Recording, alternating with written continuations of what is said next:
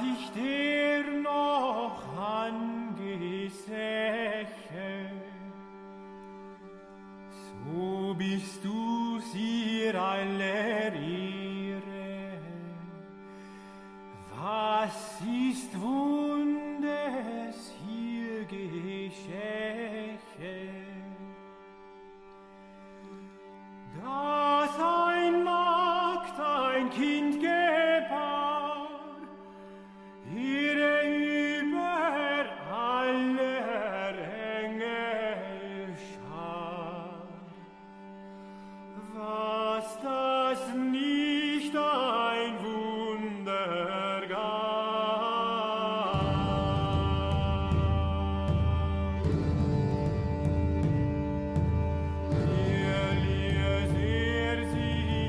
This is The New Right, a podcast for the lost arts, reclaiming the literary holy land from the heathen. This is Matt Pegas, And this is Dan Baltic.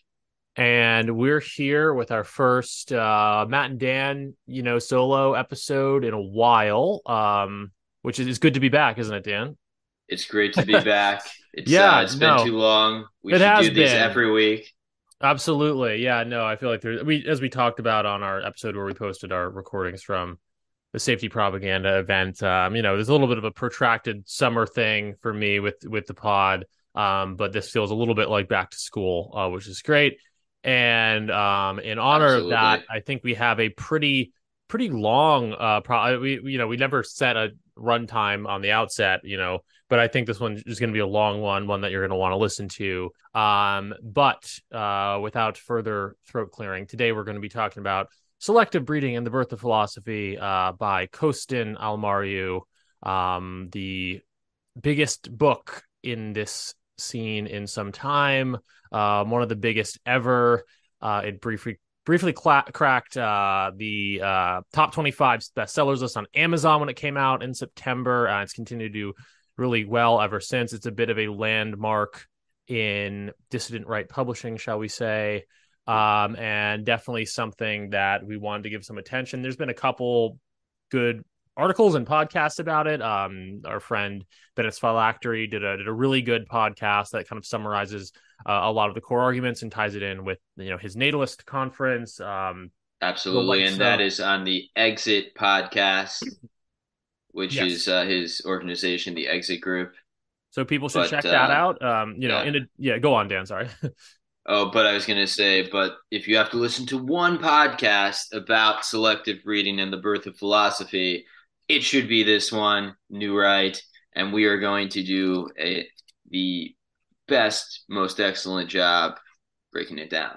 Absolutely. Yeah. The intention um, is to summarize the core arguments in the book um, and also extrapolate upon them. Um, you know, a lot of people bought this book, uh, but not everyone will read it. That's just the way these things go. So if you maybe you've bought the book and you haven't read it yet, this could be a primer, or maybe if you haven't bought it yet, you could decide whether or not you want to pursue these ideas further by buying it. This is meant to be um one us giving our own thoughts on it but also hopefully you know as like a book review often is you know a way that you know someone who wants to know more about the book can can kind of dive in. So it's meant to be a tool for all of you out there um to to learn a little more. Uh i guess we should just get into it.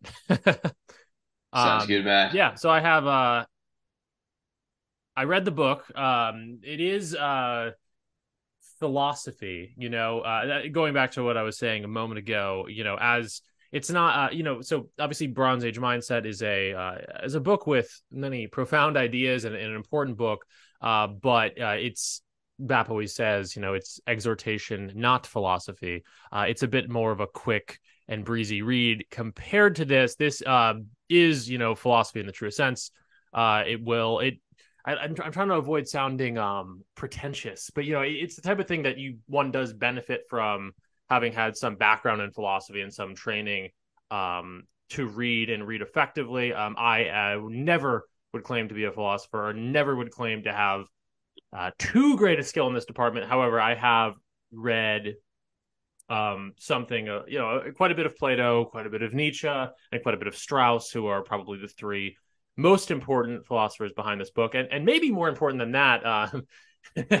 Not to not that this is much of a credential, uh, but I have, you know, obviously read Bronze Age Mindset, obviously been following BAP um, since 2018, and I have really listened to every uh, Caribbean Rhythms episode. Um, so I, I, would place myself as having a good background on BAP. Um, a caveat to that, I have not listened to the latest Caribbean Rhythms. I'm waiting to go to the gym because, um, again, I, I, guess I'm just painting myself as a as a total cliche uh, frog Twitter subject here, uh, but I do like to listen to Caribbean Rhythms at the gym.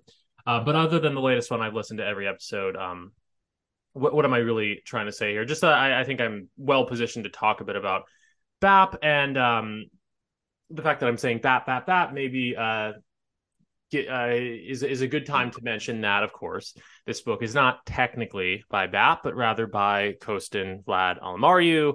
Um, listen, like they are separate authorial entities for sure.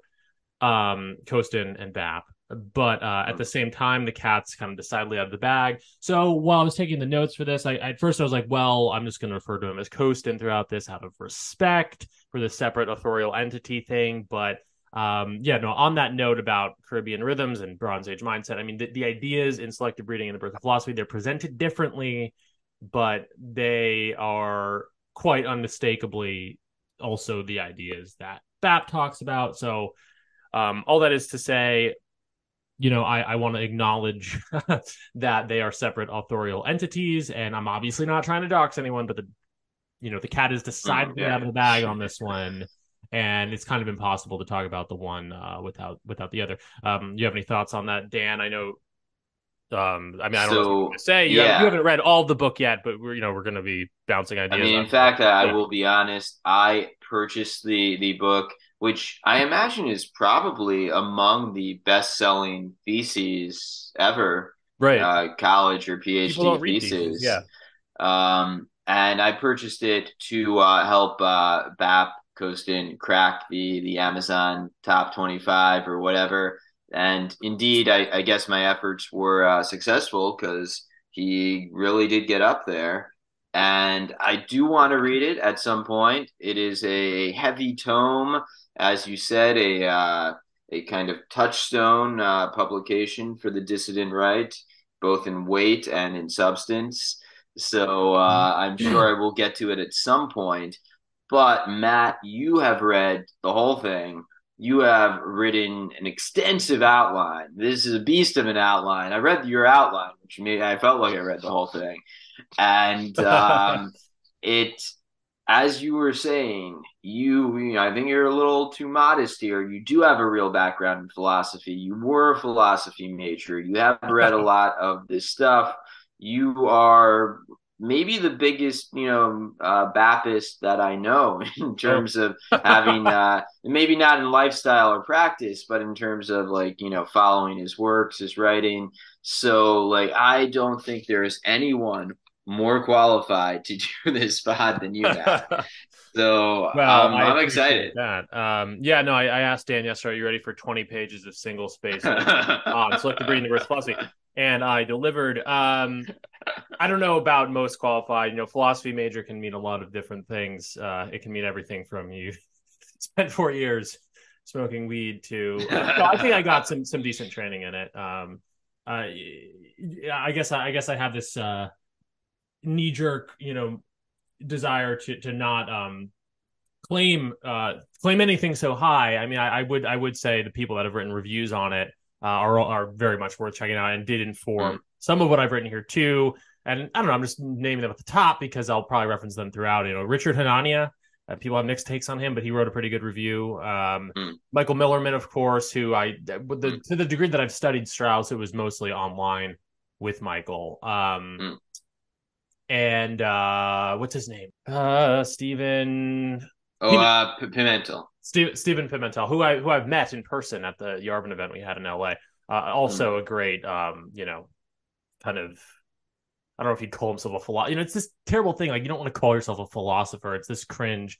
It's kind of like calling yourself a thing. hipster, right? Yeah, yeah, uh, but but Stephen Pimentel is very well versed in philosophy and um and in Strauss and wrote a great great article uh for for Man's World. Um, so I I'm indebted to those people as well. Um, but as you alluded to, it is a dissertation, which it's kind of an interesting literary form. It's it's it's the literary form that um that a lot of people, you know, a lot of public intellectuals and others have written a dissertation, but very few people actually read dissertations. Um, most of them are literally only read by uh pretty much the committee that um you know I, is the word grade? I don't know. I've never gone to grad school so i don't know. You know the, the, the committee that um that reads the dissertation is usually where where it Mm. begins and ends. Um but this and as Costin uh, acknowledges in his preface like this one is very entertaining and contains um fiery fiery ideas. So uh yeah no it's it's a thesis. It reads like a thesis but it reads like a very good and exciting thesis. It's actually been just more background. You know it's been available online for free for years i never sought it out um for, for a number of reasons um i mean one it's not like i read everything that seems possibly interesting and two there was a while where it was like well you know is this is Costin or is Costin not BAP? You know, I, I was almost out of a sign of respect. Like I didn't want to be the one of the people digging into that too much. But of course, now um, the book has been published, um, and it's much nicer to read as a book than in PDF form. And crucially, uh, my understanding is the um, the original version of the thesis uh, did not have, certainly didn't have the preface, but I don't even think it had the introduction.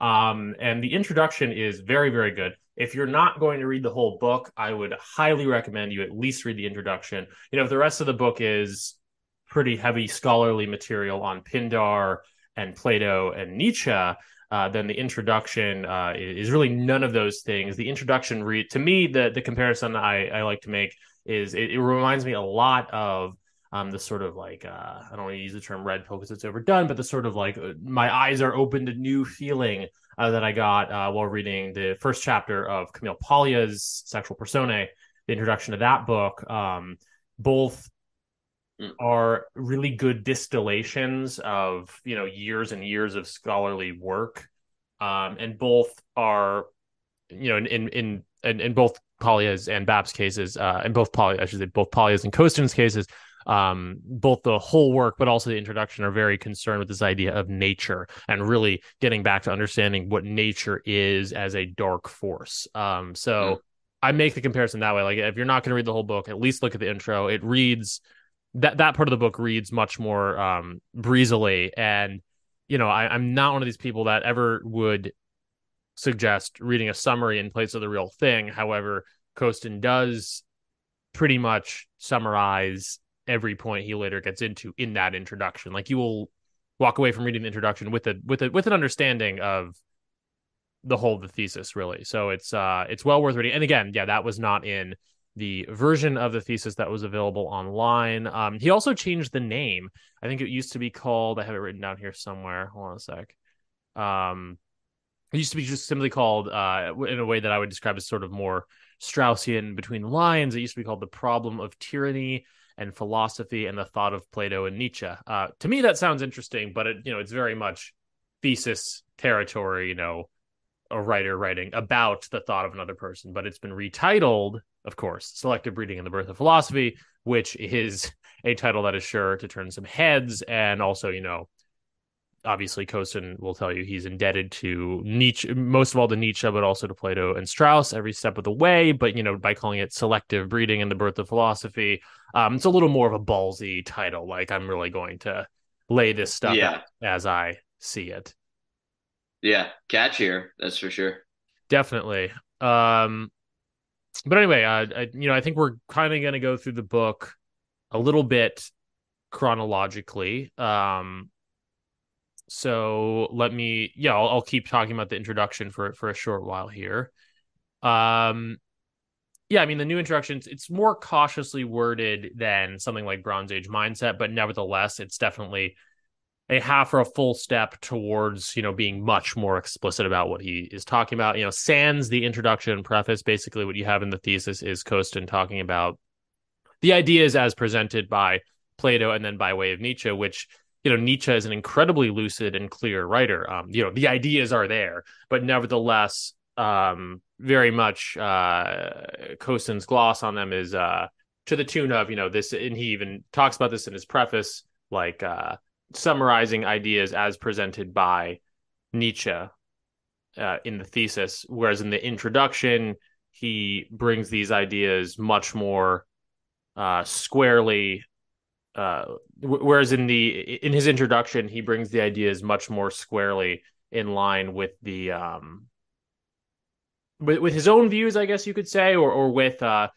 with what you might call frog twitter talking points um he he talks he ties in a lot of what could be considered classic online right talking points like um the sexual marketplace as presented by F. Roger Devlin looms very large in the introduction, um, obviously getting more explicitly into HBD, genetic differences type topics. Um, and he talks a lot about the rise of the, what he calls, you know, the alt right uh, to his thesis.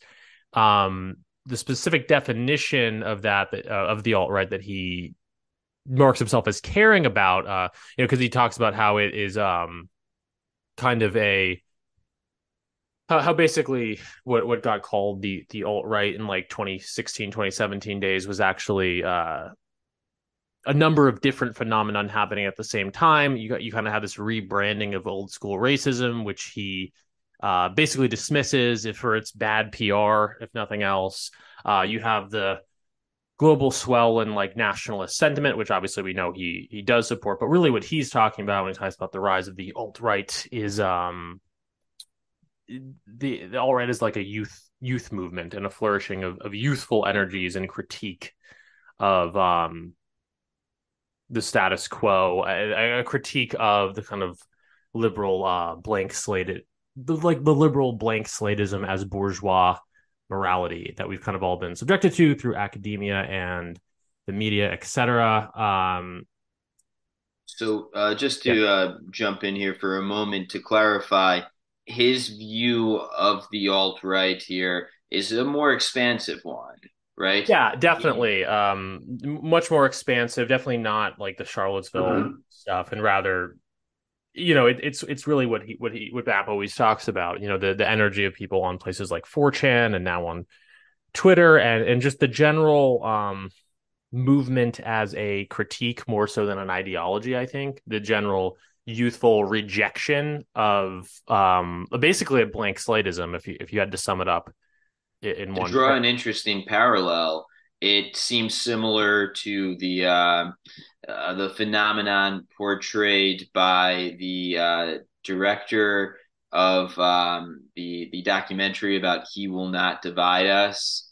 Yes, uh, the the dividers. Definitely, and yeah. that kind of energy of you know people pushing back against regime propaganda, um, using the iconography of the alt right, and um, you know th- this um, this side of the internet more broadly, and um, it seems to be you know something mm-hmm. that a lot of normal, uh, quote unquote normal, but um, a lot of uh, non not specifically ideological people who are just reacting against an ideology that uh, is anti-life, anti-whatever. Yeah. And to to me, from your outline, this seems to be what uh, BAP is, you know, the group that BAP is trying to designate as alt right. Absolutely, uh, and again, he probably would not even use that term now. It's more referring to some, you know, because that term is dead, right? But uh, but 2016, 2017, you know, he's you know the Ricky Vaughn era, shall we say? Um, yeah, no, I think it is similar to what uh, Josiah was talking about on our pod we did about the dividers documentary. Uh, that being said, I, I, mean, I do think definitely there is a positive view in BAP and, and a positive view he would ascribe to this youthful energy. I don't think he's just saying like, you know, criticism for its own sake or anything, but I do think he specifically wants to cite uh, the the energies of, of, you know these young, mostly men, uh, you know, who would be interested in topics like philosophy um, and you know are, are intelligent and, and and vital and have a lot to offer but are are living in a society that is stifling uh, in its in, in its um in the lame morality it peddles um, based upon Hmm. again mostly blank slatism. So he signs out of that. There's an interesting parallel with Strauss. Um, there's this great article that I've written about elsewhere uh, called German Nihilism that Strauss wrote about the uh, revolutionary conservative movement, which, as many of our listeners probably know, you know, is not was like uh, Weimar era, Weimar era, you know, um, German intellectual critique of uh, the status quo of that time. Ended up um, many of these philosophers, like Arthur Moeller van den Bruck, um, obviously Heidegger, um, Spengler, uh, Jünger, Jünger, Ernst Jünger is even lumped in with these people, and Carl Schmitt. You know, obviously some of them to varying degrees ended up um, influencing the Nazis, uh, but many of them actually were you know against many of their wills uh, shall we say. A lot of them Mm. when when when the, when that party actually rose to power were, were highly critical. Others uh not as critical.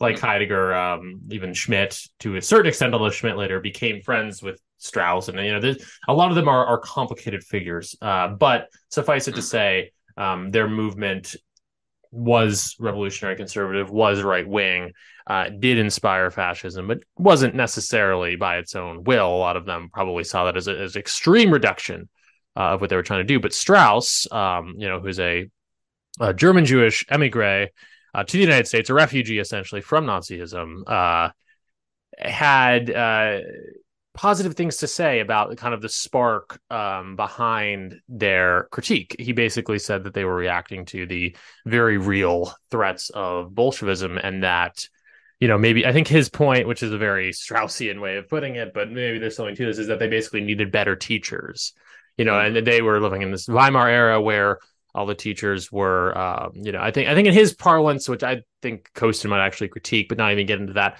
All the teachers were, all their teachers were relativists and liberals, not open to any other ideas, wouldn't acknowledge the fundamental validity of their critique against, um, you know, the last man life uh, that they saw uh, Bolshevism is leading to toward, and therefore, um, you know, their ideas fell into the wrong hands, uh, as Strauss might might put it. Uh, but nevertheless, what's remarkable to me is that rather than being one of these hand wringing like people that's like we can't touch touch those ideas with a ten foot pole, he he basically affirms them, and um, in many ways, and I think this is a little ambiguous in Strauss's writing, uh, but I, I when you read more Strauss, it starts to come through, and I think it's probably how Costin reads Strauss.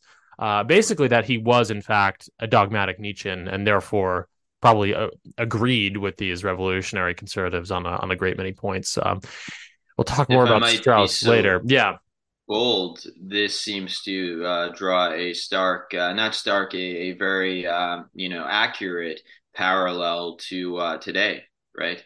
With No, uh, absolutely. Yeah, that's- movements, uh, conservative youth movements, uh, ha- not having good teachers. The teachers are all relativists. They're, Exactly. not really relativists. yeah, they're not really And- relativists is the problem. Yeah, yeah, and um, needing direction. Mhm. And yeah, so this uh, this could not be more relevant. Oh yeah, no, it's highly relevant. I think I just I mean, listen, I don't want to start making uh st- you know, making claims that are untrue, but I can't, you know, obviously Costin's read Strauss extensively. I almost wonder if, if by talking about the youthful, you know, element of the uh, dissident right, he is in fact almost citing that German nihilism piece in a way. It's, it's probably would be very familiar to him, and I think he is making um, a similar argument. And and yes, it's highly relevant uh, to the way things are now. I, you know, one one common uh, this this is another example of something that like BAP says, and then you see Costin say it again. So it's like, yeah, obviously, you know, they're this it's the same same author on some level. Um, you know, he always talks about how you know Strauss's student Allan Bloom was very incorrect. Um, that you know the problem was relativism. You know, Allan Bloom in his book Closing of the American Mind basically um, portrays the problem with current academia as being one of too great a commitment to relativism. And Costin slash BAP basically says it's entirely wrong. Uh, you know, the modern academic movement is rabidly ideological and not relativistic and, and moral, and in fact, in fact, very moralistic. I agree with that take. I wonder, I almost wonder, this is kind of an aside, I almost wonder if Allan Bloom, because in the book, in closing in the American mind, he talks about how influenced by how how influenced modern American intellectualism is by um, basically uh German thinkers. So I almost wonder if Allan Bloom was overextending. Like I, I kind of get the impression I'm not, not the expert on this, but I kind of get the impression that um that that the Weimar era intellectuals probably were very relativistic. I don't think they they were obviously weren't woke or anything equivalent. So I think they were the relativists. Allan Bloom probably takes that idea and says, "Well, Americans are relativists too," actually missing what was really going on, which was maybe the ground for it was paved by relativism, but has become um again an extremely moral and ideological um Also, the, uh, Movement, the yeah. ideology of the last man, in a sense, right? it's the It's, uh, ideology of the- selective breeding of the uh, of the wrong sort. yeah it is that i mean I, again to tie into current events i mean you see with uh not even to get into uh israel versus palestine so explicitly but uh but listen i mean regardless of where precisely you stand on that like um what's going on on college campuses is really eye-opening. I mean these are not relativists uh that are marching basically in favor of hamas. These are people who've been fed um a pretty pretty rabid third worldist marxist Hmm. vision. Um you know i i can only imagine what Al, allan bloom and leo strauss would think today. I mean i think they would think that their project in as far as it was um and as far as it was meant to influence academia had totally failed um Hmm. i do you know listen i do want to talk about strauss and bloom i mean they're they're sort of um Costin says they're not totally relevant to selective breeding in the birth of philosophy. Uh, but but I, I find that maybe they are a little more so than he says, perhaps. Um, obviously, at some point we should actually just we, we should actually be talking about the eugenic angle that a lot of people listening to this are, probably here for. Um, but nevertheless, I, I do um, I, I do think it's it's it I, I do think the relevance of Strauss, at least as a methodology, is is pretty pretty central to to Costin's book, and um and it is interesting to think about kind of where someone like Strauss would land today. Um, and I, I mean, I think I sort of know the answer. Basically, the most uh vital Straussians have been kind of pushed out of academia, so I, I think that the by far the most vital um, organ of Straussianism today is the Claremont Institute, which is basically aligned with with the dissident right. So it's uh, may, I, I I recognize this topic may not be as interesting to everyone as it as it is to me, um, but um, yeah, I mean maybe maybe that'll be more for the segment of this pod that's behind a paywall because it's a little more nuts and bolts. But um, but I do kind of want to get into that, like the, the relevance of the Straussian project, how this book is and isn't a part, how selective breeding the birth of philosophy is and isn't a part of it um what we can glean from Strauss, what we should make of him. So I guess yeah, let's bracket that for the you know our friends on Art of Dark. They always talk about save it for the after dark. Uh, we don't have a name like that at New The, Right. the after right. yeah, just just blatantly rip them off, right? um, okay, sorry. Let's get back on track here. Um, well, I guess um, without further ado, let's talk a little bit about uh, eugenics. um, with obviously, so I, I had a little section in my notes called, you know, what this book is not. Uh, it is important to know, even though it's definitely a, a defense of selective breeding and, and therefore eugenics, it's not. Um, it's not science. It's not like uh, I've never read like the bell curve or anything like that. Um, maybe I should, but I feel like I already know and you know agree with the arguments in it. um, Yeah. but but Costin's book is is not that. It's not like a scientific defense of HBD, uh, or nor is it a scientific attack on blank slatism. It's you know philosophy, not science. Not, not we need to make hay of that um, distinction, but um, it's not. It's not. Yeah, it's not um like a scientific look at HBD or breeding. It's definitely not a practical guide for eugenics. Um, those kinds of cons- the the, the nitty gritty uh, logistics aren't really gotten into. Um, there's a few HBD studies of DNA that are cited in the introduction, which again was glommed on later. Uh, they're identified as groundbreaking sort of paradigm shifts, uh, and it, you know it's acknowledged that the academic mainstream has very much attempted to ignore them and hush them up. But that at the end of the day, and you know that's to, to someone who doesn't know too much about it, that that may be eye opening, but that's only about two pages within the intro. Um, he doesn't really get uh, too far into what selective breeding would really look like. Uh, Hmm. You know, there's no like breeding incentives pitched, and, and certainly nothing like sterilization or gene There's editing. no uh, spousal distribution system, Matt. no spousal distribution system. A la Spencer Grunhauer. Yeah, no, he doesn't get into that. Uh, caveat, I mean, he absolutely probably seems like someone who would not be against that. Uh, we have to that. Um, but it's worth noting, uh, you know, it has limited concern with the logistics. It's first and foremost a philosophic defense of um, selective breeding as an ideal, and as we'll see, by defending selective breeding as an ideal, what he's really um, defending is the basically the ruthless uh, pursuit of human excellence as an ideal, um, Mhm. both in in terms of breeding, but also in terms of you know, shall we say, lifestyle. Um, you know, breeding comes to mean a lot more than just.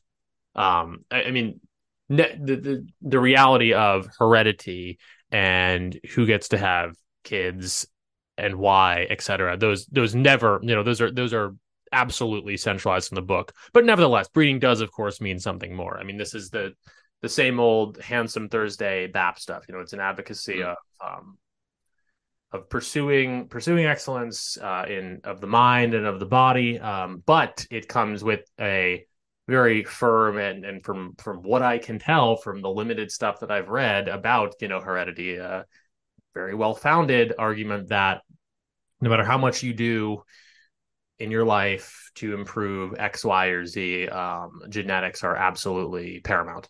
Agreed.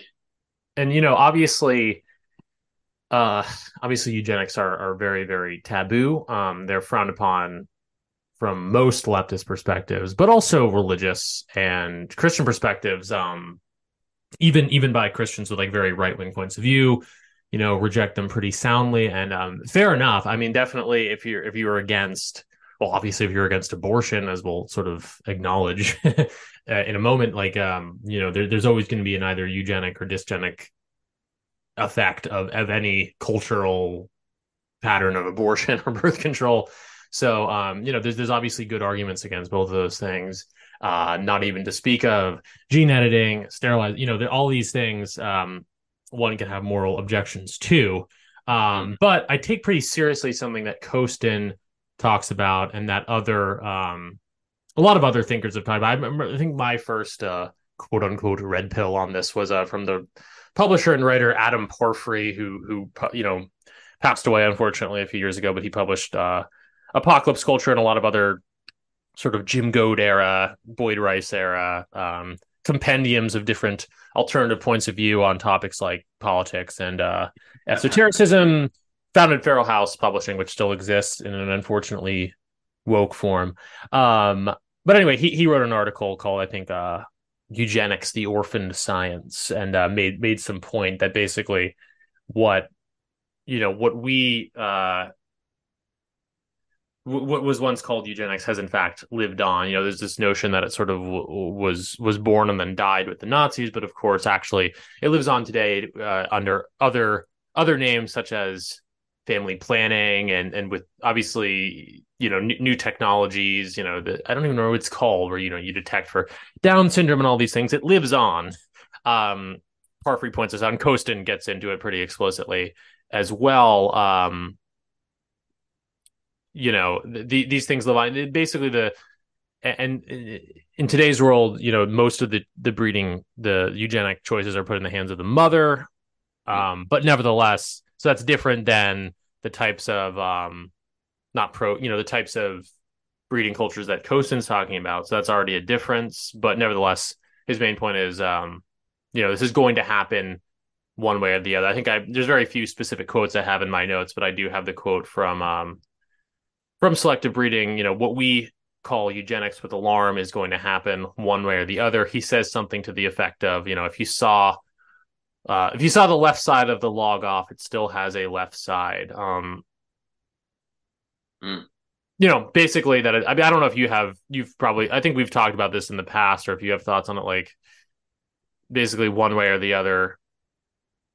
This this does happen with. uh Yeah, that I mean, you know, essentially, nature is eugenic. Yeah, that make is that what we're we're getting at here?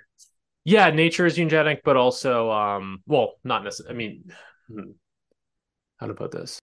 Basically, that um, every little cultural and uh, every every little cultural and political choice is going to have effects that are that are broadly either eugenic or dysgenic. Um, Oh yes, yeah, I- I yeah, so think like you know, d- d- dating apps are going to have one effect. Um, yeah, the fact that there's like a student debt crisis arguably has a very Yeah. effect.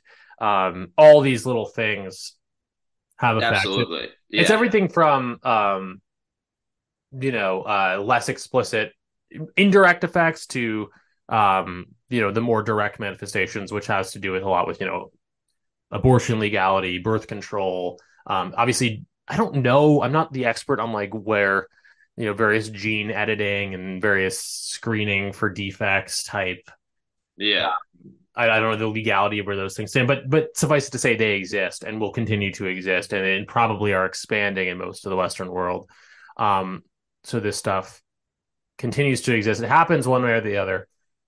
um, even more broadly, though, I think that, and this is what Costin really talks quite a bit about in the introduction. I think, um, you know, basically female and, and to a slightly lesser extent male sexual selection uh, has effects that can generally either be categorized as eugenic or dysgenic. When you when you agree, um, you know, the, Yes. the, the in addition to all the myriad cultural factors that are affecting what you know who does and doesn't breed, um, just the general cultural trends that you know point women in one way or the other.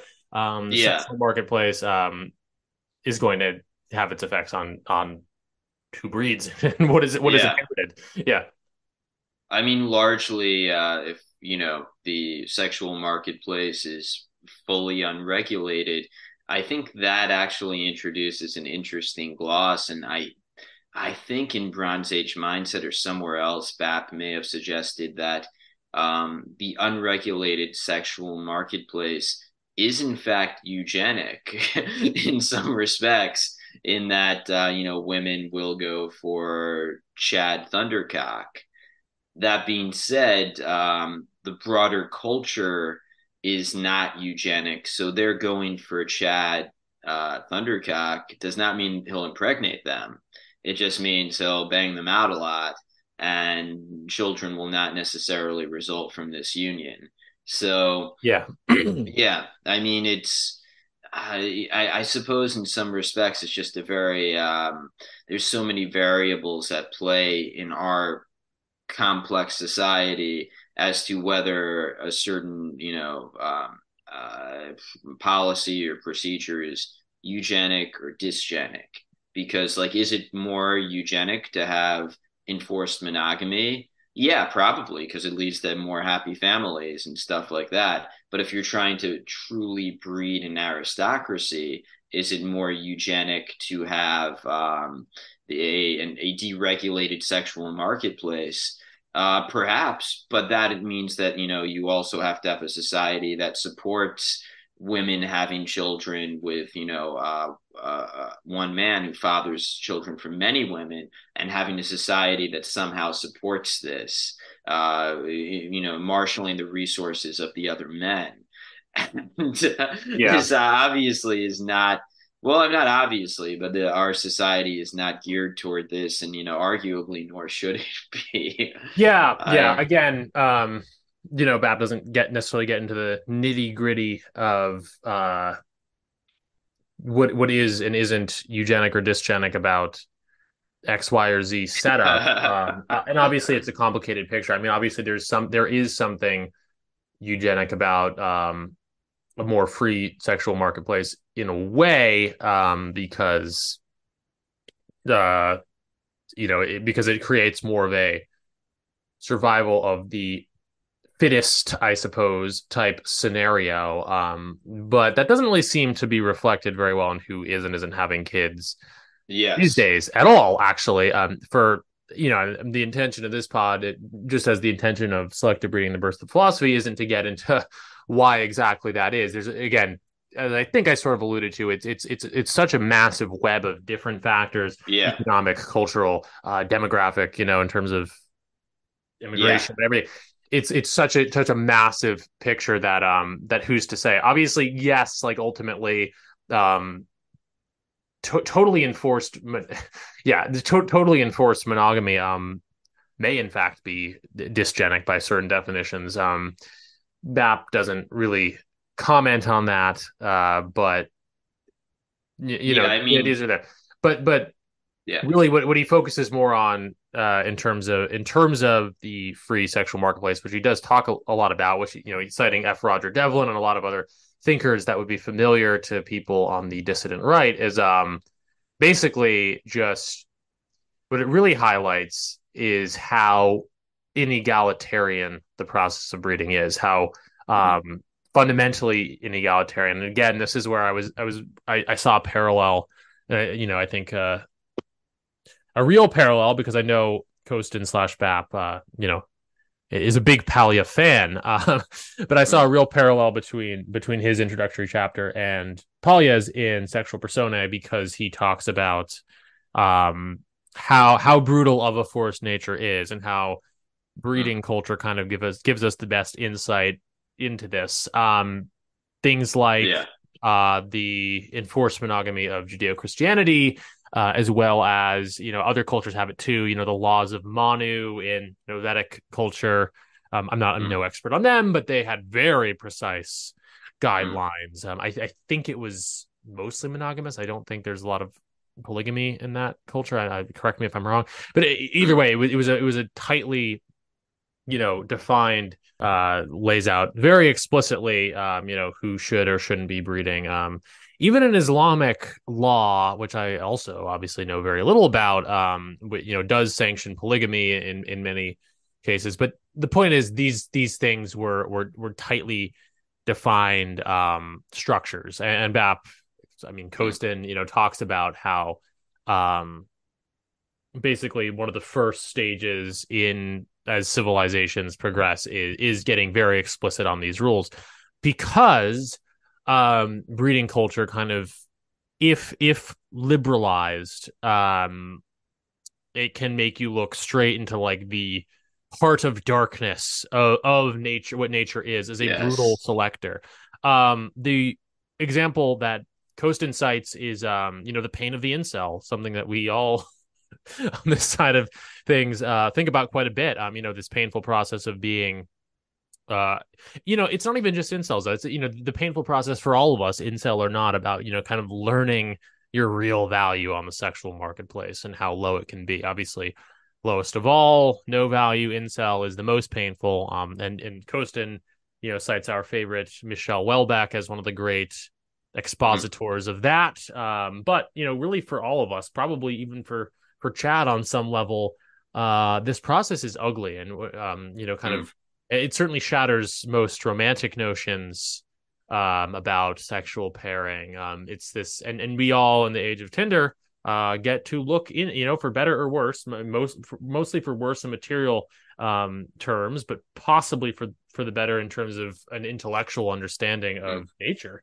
Um we all have to sort of look into this um this dark reality of the inegalitarianism uh, at the heart of breeding culture and and by extension the, the basic cold uh you know the cold um what's the word the indifference the cruel indifference of nature um Yeah. what How, really uh, yeah go on yeah rather than um, social ties, rather than ties of obligation. There's a biological imperative that exists. And I was talking about this, I think we discussed it a bit in our episode on In the Company of Men. I Mhm. discussed it recently with Last Things on an episode we did Yeah. also on In the Company of Men. And um, I think it's very relevant for uh, for this pod. I forget um, where I heard this or you know how, uh, but um, a uh, a female lion when Oh. a rival oh jesus You know what I'm say it say. yarvin talks about when this a okay it, yeah. maybe that's where I got it from when a, a Yeah. rival male um you know attacks her uh her tribe her you know her pride and her pride of lions kills her mate and kills her young the female lioness goes into estrus, goes into heat. And that is a, if you, you know, ponder the implications of that, Absolutely. uh, a very dark um, uh, phenomenon. And uh, but that is, I think, what we're talking about when we we talk about there's a darkness to this. Yeah. There's a darkness to biology, to nature, Absolutely. and uh, that is kind of, I think, crystallizes exactly what that darkness is. Absolutely. Yeah. Not to just rattle off examples of the animal kingdom, but they're very illustrative. I remember this was like a black pill uh, moment for me as a child. I saw some, you know, we all watched Animal Planet at some point, right? And there was um some special about hippopotamuses, and we, you know, nature specials are are, are um, notoriously uh, hard to watch. Um, and that's actually that that little fact there. Um, gosh, you know, Animal Planet maybe has all the red pills you need because I uh, I also want to talk. I also had a little talking point about uh the dog show because I think that's a good example of breeding, which we'll talk about later. Mm, Yeah. But um, but no, yeah, nature specials indeed. You know, nature, you can uh, you know, you can learn stuff. right? Even from uh even from something so silly because you know when they're talking about nature they they really do mean nature. They're showing things that happen in the animal kingdom. This lion example uh heartbreaking terrible to think about. But anyway i Yeah. remember as a kid seeing a special on like um, a hippopotamus and it, mother and baby and baby hippopotamuses are are quite cute. Um and it's like an hour of like this this mother hippopotamus teaching its baby to swim and then some male who wants to mate with her instead comes in and kills the baby it's just terrible like traumatic thing to see as a kid because i guess i don't know i mean i'm not a hippo specialist but i suppose that's maybe what happens sometimes is you kill the offspring of your competitor right uh Yeah. terrible. But I remember even as a kid feeling. By the way, I mean I was young. Like this is like I and I felt genuinely dark about this for a number of days after watching it. Um, but but it occurred to me like that baby hippopotamus was a male. Like it would do the same thing when it got older. Um, Hmm. so this is the kind of thing we're talking about. Um, Yeah. we're kind of that. That's kind of talking to talk about the competition and the violence is kind of the male spin on it. What really kind of cued me into like, oh, this is this is kind of like Camille Paglia's introductory chapters. I remembered specifically the more female oriented example that Paglia gave, which is um of the darkness of nature she was Mm. discussing, uh, which is basically um she cites unwanted pregnancy, you know, um, and specifically, you know, getting uh pregnant via a rapist and how this is kind of you know if if the the, the sort of the pain of the incel or perhaps even the brutal pains of sexual competition even resulting in death are the black pill um for men. I guess the black pill for women is the you know reality of you know you could literally get pregnant from a rapist you know it just both of these things are different angles on the fundamental indifference and cruelty of of nature. And um this is foregrounded in in Costin's introduction. Um but if we can you know hang on to this kernel of remembering the darkness and the inegalitarian nature nature of Mm. nature the, the the cruelty and the inegalitarian quality of nature if we can hang on to that and not lose sight of it um that will kind of take us through Costin's entire thesis um because this stuff about eugenics and breeding um is uh you know absolutely paramount to everything he'll proceed to argue about philosophy and tyranny and how they're connected and culture and how there's a cruelty behind high culture. Um yeah i mean we've we've got to the point in the pod you know this is a you know I, feel a little bit like we're going all over the place but i think it's okay. I think you know the nature of this book is that it's expansive and um you know obviously Yeah. we, we talked a bit about eugenics which is kind of the the, the red meat that a lot of people are going to be listening to. Um you know in my head it's like are, are am i take am i doing too much throat clearing before getting into the key ideas of the book? But like we can't just blabber off about pindar and plato and nietzsche. It's got to be grounded in something. And i think what Yeah. it's got to be grounded in is this idea of the cruelty of nature um and that's from. Nietzsche, you know, and from BAP, you know.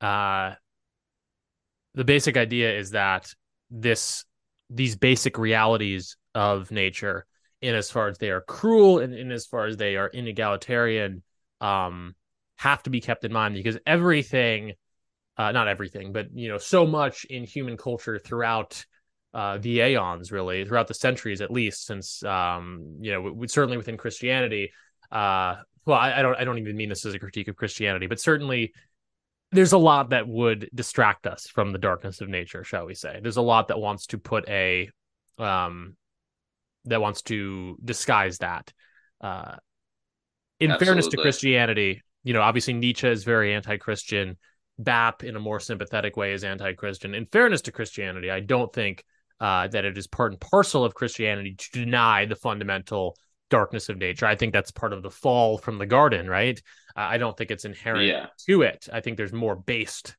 visions, but um, so I'm, I know I I'm not um my I myself am not um meaning this as a diatribe against Christianity.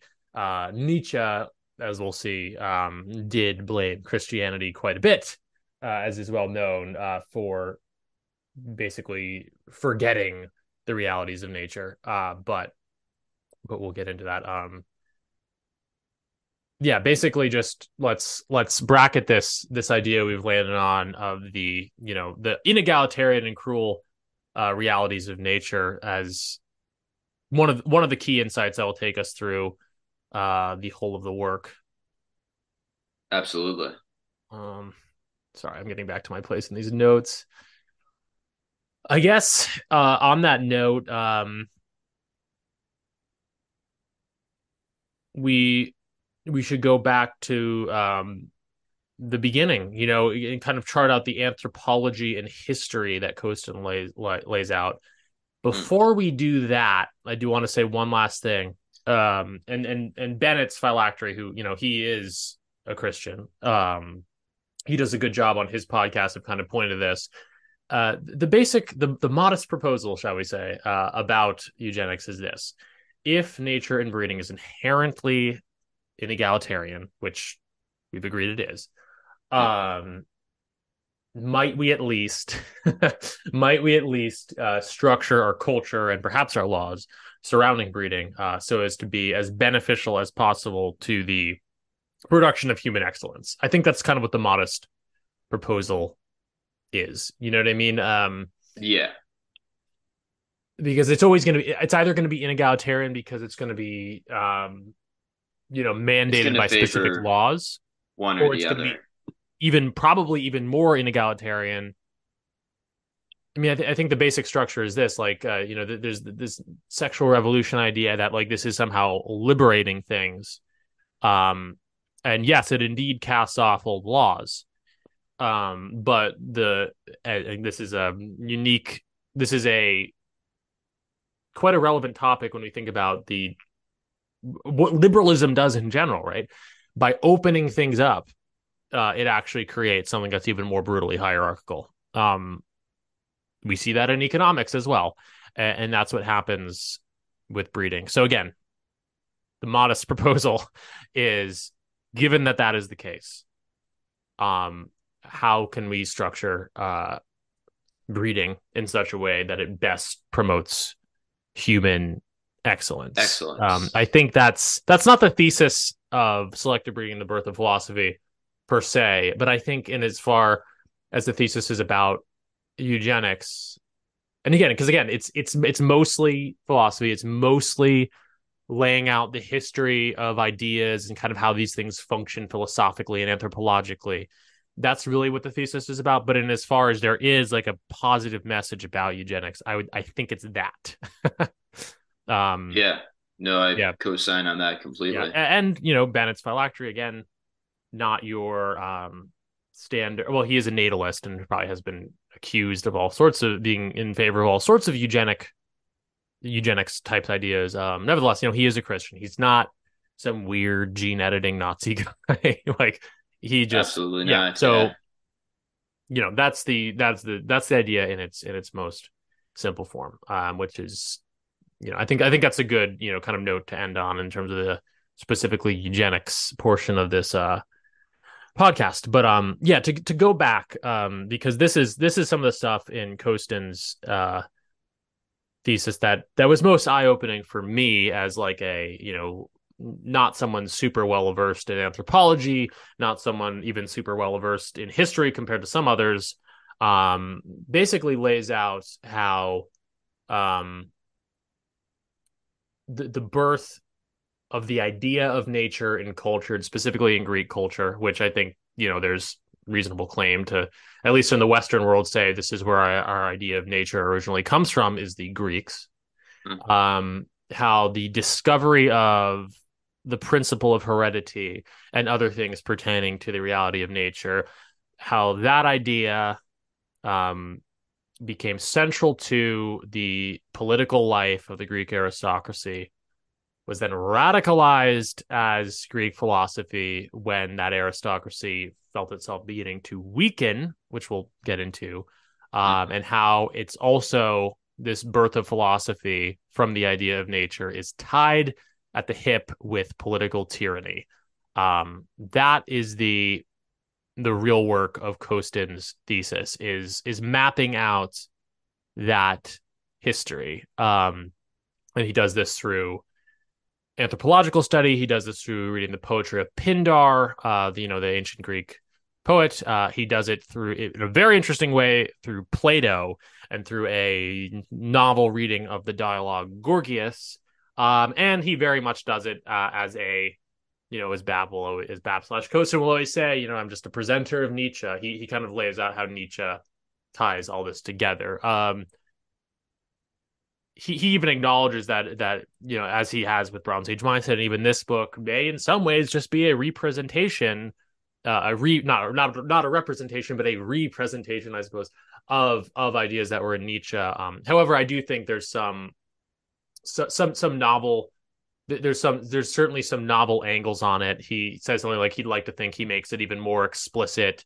what exactly he's saying. Uh, certainly the reading of gorgias i don't think i don't think it's been presented anywhere else. So th- there's a lot of novel material in this but it is worth acknowledging in many ways. Uh costin as always is uh is a is an avatar of nietzsche.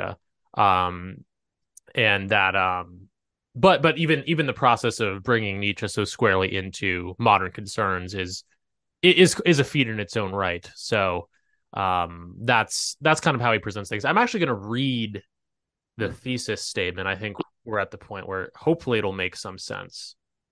And this is what Costin's thesis is. This thesis is an attempt to show that the aristocratic regime and aristocratic morality is the origin of the idea of nature.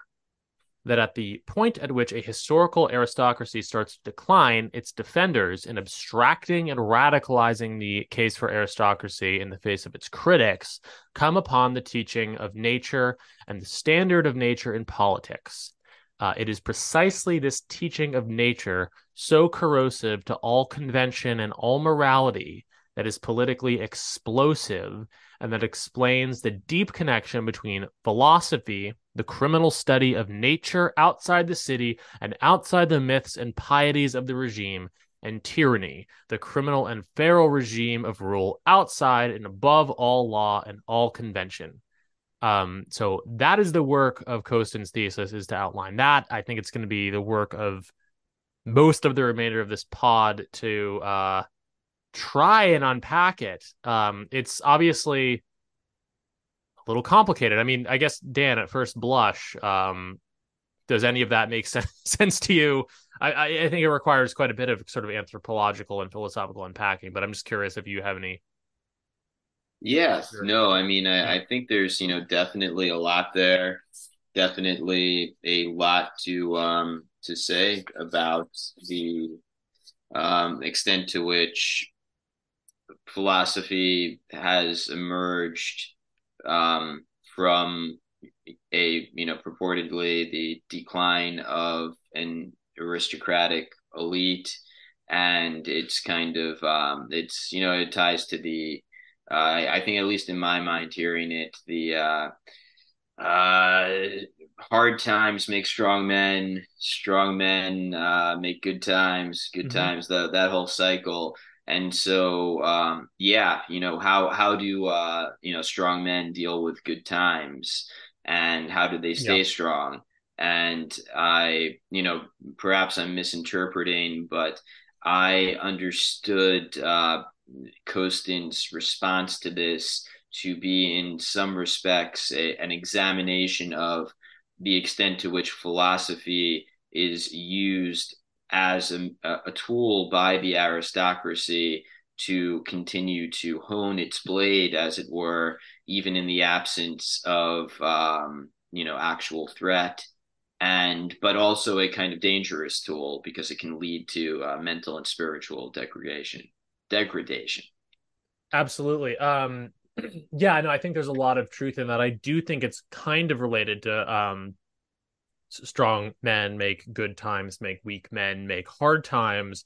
Um, it's a similar process to that, although it's not exactly that because I think the scale of it is a little more grand than that. I mm. think very much in the Nietzsche slash BAP picture of things. Uh, it's not like Greek philosophy. Uh, it's not like you know Greek aristocrats, uh, Greek aristocrats. Hmm, how to put this? I think it's very much like uh, the strong men the Greek aristocrats made good times, which was the flowering of um, philosophy and high culture. Absolutely. So those were good times. I think in the picture we get from Costin, the good times are kind of it's not that it's not that philosophers are weak men by any means it's just that there's almost more of a simultaneity of the flowering of high culture and the decline like they kind of happen at the same time and because of each other in a way yeah. that's sort of hard to unpack. Um, but definitely those then create, you know, hard times in some sense. Um, and yeah. I do think philosophy, yeah, I think that that way you put it of philosophy being a tool with which the aristocracy might um continue to sharpen its blade is very apt. Um, but it's not just sharpen its blade in the absence not to sharpen its blade uh, in the absence of real threats, but also to continue sharpening its blade. Um, in the case of what Nietzsche and Costin argue about Plato, basically to continue sharpening its blade uh, for centuries and centuries after the aristocracy is extinct, basically.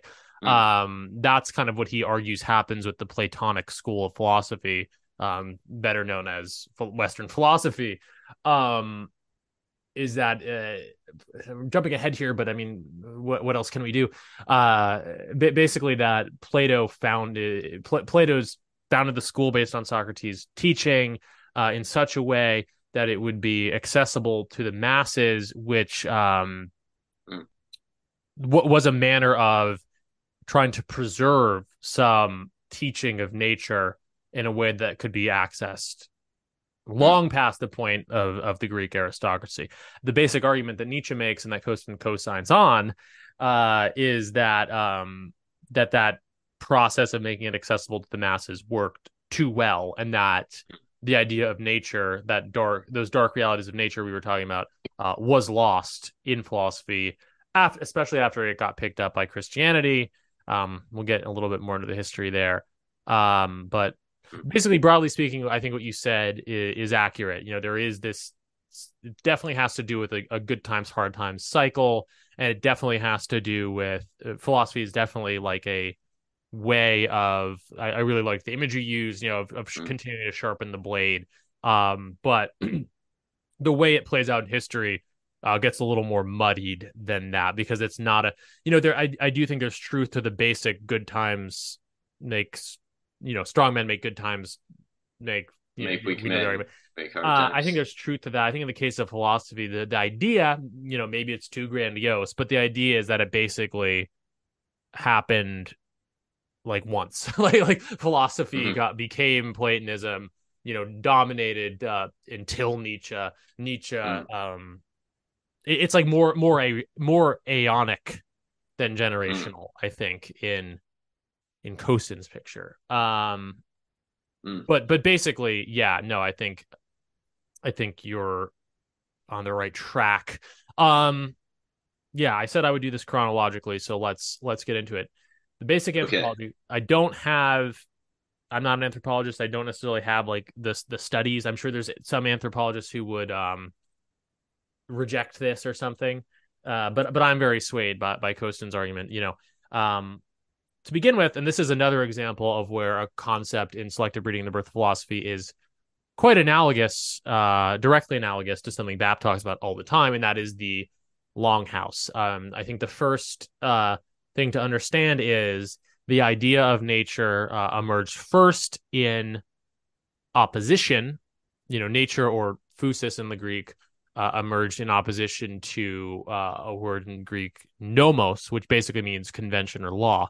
Now, conven- the domination of convention or law, uh, in so many words, is the longhouse. Um, you know, this is you know kind of BAP 101. There's this basic understanding that the natural state of man is to to live in these um, communities, cities, civilized, whatever you call them, um, that are uh, totally, totally, uh, totally dominated by convention and law. You know, this is you know sort of magical and superstitious thinking. You know, this is pre philosophy and pre science.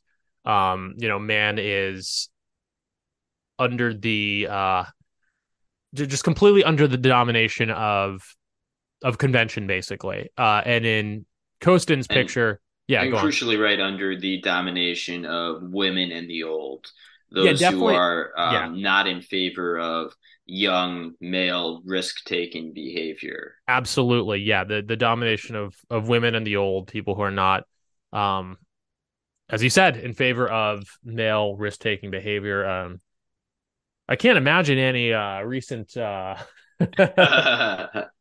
global Some, uh, happenings that uh benefit that that are that are that are analogous to that. But um, some safety propaganda perhaps yeah, perhaps. Uh, yeah. I mean, he he doesn't always perseverate on the on the women thing. I mean, I think there's some acknowledgement that some of those nomos longhouse um type communities um you know probably did have nominally you know male chieftains um but the crucial point he makes is that you know even uh that you know even even with male chieftain type situations you know it's it's basically someone who is the product of um or even the slave to the wills of the many. He has met he has a lot of like actual examples in the book. We're we're, we're skirting over but you know you have examples of chieftains who are like ritually killed and like that's an understanding when they become leaders like that's I wish I it sound dumb here. I, I wish I had the actual example of the culture where that happened. But you know, it's it's you can imagine if you've studied even a little bit of anthropology, it's like you know you get to be the chieftain, you get to have sex with this many virgins, but then on your Yeah. 40th birthday you're beheaded by the you know there's there's a lot of um convention. You know, it's the rule of convention uh that would dictate that, which is quite different than um yeah the eventual emergence of the the real tyrant, which we'll see. yeah Uh, so because in, in that sense the the chieftain is actually a servant of the people a servant, yes, is exactly. um yeah subservient to the the group Right. I mean, and, and that's um that's relevant when looking at mo- again because when looking at um even very modern examples like communism perhaps i mean there's some people who like to like to make like base stalin type arguments but but basically like it's kind of analogous to this thing we're talking about with breeding and inequality. Um there's like society is inherently hierarchical right? Like even the most Yeah. liberal and even communist societies have hierarchies pretty explicitly. Um but hierarchy is not inherently good either. Like if you have the wrong if your if your political life is governed around, around the wrong principle as it is in the case of communism um the absolutely. type of uh leader you have. It doesn't matter if he's nominally a strong man. It's still this awful longhouse slave you know rule of the many. Uh, yeah. we could get you know again the national bolshevik uh, based communist types would say like actually communism only pretends uh, per, you know only pretends to be the rule of the many. And in fact there's these based hierarchies that preserve tradition i, I don't even want to get into the debate about that uh, maybe so maybe there are you know Mm. more authentic uh, political structures that are in the guise of communism but basically Yeah. um, BAP argues, and I think it's compelling that a this life of the longhouse is um was the historical norm, and b that it's something that we're being dragged back toward, not only by communism, but in his picture, and I find this very very compelling i must confess uh even by Hmm. modern incarnations of liberal democracy are basically uh dragging us back toward um it's hard to say it, it obviously doesn't really feel like we're being getting dragged back towards the rule of convention but it, it's some some version of that when you have basically the dry husk of judeo-christian morality Uh. enforced by women in the old right and i mean uh again uh, Yeah. Again, I can't Yeah. imagine um any any global events that might. And I'm being stupid, but um, you know, this Yeah, is no, something when you look at the world with these, yeah, the safetyism, uh, wokeism in its own rights, uh, yeah, it's the domination of unexamined moral principles, basically. Um, and like, yeah, it looks different now, but yeah, there's something compelling there. But anyway, to keep on track, you know, the, this is this was the norm in European and other societies. This ruled the nomos. So what happens is, um, some you know, there are some people who, again, I my my anthropological vocabulary, not not what I wish it was. Mhm. Uh, you'll have to read Costin's book to really get the the meat and potatoes of uh, of what um of what this really looked like. But basically, um, you know, you you, you have societies that are structured around uh, the slave longhouse morality, the domination of women and the old, uh, and they stifle young male energy. But at some point, some of those young males still are going to physically and psych, you know, physically and intellectually, psychically move, uh, you know, towards the edge of civilization. Now, um, you know, that maybe that happens within a given community, but what Costin's really talking about is also just the emergence of pastoral peoples, you know, people who whose employment was animal husbandry, which will also be relevant. Uh, and you know, shepherds basically, you know, living at the edge. You know, you, one can imagine them literally, and I think Bennett Bennett's phylactery Yes. talks about this. You know, one can imagine them literally looking from the hillsides at the city below, at the slum below, perhaps, um, and that physical distance, like through that physical distance, gaining some kind of intellectual distance as well. Like the two things happen at once. I'm pretty compelled by that. Um, you know, as a side note, I want one thing I want to say, like a, a lot of these things we talk about with Costin and Bap, it's like the more you delve into it, the more every little funny thing he says kind of makes sense. And you know, one one thing I remember from a Caribbean Rhythms episode is this recommendation that you know frog Twitter types don't start political, don't start explicitly political movements because those are going to get shut down, uh, and they're often cringe and, and lead to infighting anyway. But you know, start a hiking club and uh, with with, with yeah, we all love nature, right? It's good exercise, but like no, there's something more to that. Like if you go outside like there is something Yeah. edifying about that about stepping away from civilization there is something philosophically edifying that Costin roots back to the very foundation of the idea you know the very founding of the idea of nature which becomes the very founding of the aristocracy as we'll get to um, yeah, yeah i mean there's something really absolutely. in that and something very that you know the more we dig in the more you dig into i think some of these Bappian little um interests the more you see that they're all rooted to this fundamental anthropological uh setup and this genesis of uh of philosophy and of of high culture There's another point about pastoralism, which I don't think in uh, Bennett's pod on um, selective breeding he mentioned. Um, I'm not sure if Bap got into it. I would imagine he must have. But in addition to the uh, the physical detachment of being on the hill and looking at people, and that in turn imbuing the man with a you know a sense of uh, elitism, a Yeah. sense of you know ind- individualism, a distance Um, on convention yeah. Yeah. Um, shepherds, you know, Right. crucially, they have to, uh, as opposed to farmers, farmers don't really have to worry about people stealing their harvest. They on mm-hmm. the because you know in order you're not going to fall asleep as a farmer and wake up and in the middle of the night someone harvests all your crops because that's a lot of work that would take multiple days. Yeah. It's just not something that, you know, you really, it's not really an issue. But if you do have a herd of sheep a herd of cows or what have you, you do need to actually be able to protect them and you know defend them against people who would try to steal them because in the middle of the night someone could make off with all your sheep. Someone could make off with all your uh, your cows. And in that situation you um you literally have no way to stop that actually because you do have to sleep at some point and unless you have like so many you know men that like you always have a man who's awake watching the herd you you're in a situation where you are vulnerable and um, you in order as a shepherd in order to protect your flock have to develop a reputation for violence such that if people are to try to steal your herd they won't do that because they know you will track them down and you will commit violence against them. Absolutely. And, yeah. Yeah. And so this is kind of like if if pastoralism is the birth of a male, a patriarchal aristocracy, I think crucially that uh, that is part of it, and I, I bet Bap gets into it in, in selective breeding as well. I actually well. don't. I don't. Hmm. I you know it's a long book. Maybe I maybe I'm forgetting that part. I don't know if he does bring that up, oh. but I, I think mm. it's highly relevant.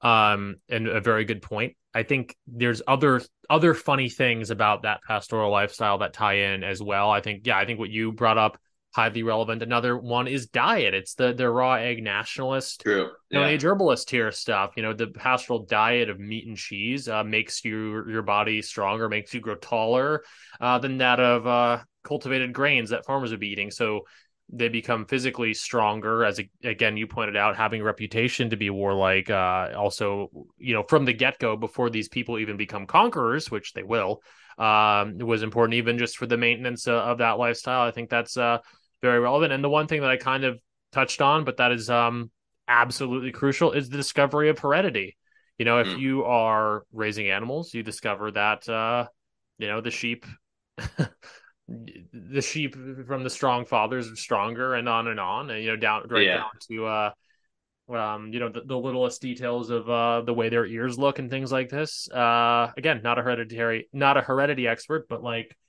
my understanding of it is is you know within dogs and within other animals you you you really can see hereditary differences within just a few uh lifespans of um of animals which is which is w- well within you know the single human lifespan. So the idea is that um, you know such peoples before they necessarily had the words for it, you know, discovered the fundamental principle of heredity and nature at the exact same time that they're becoming stronger, uh, more warlike, uh, distanced from convention.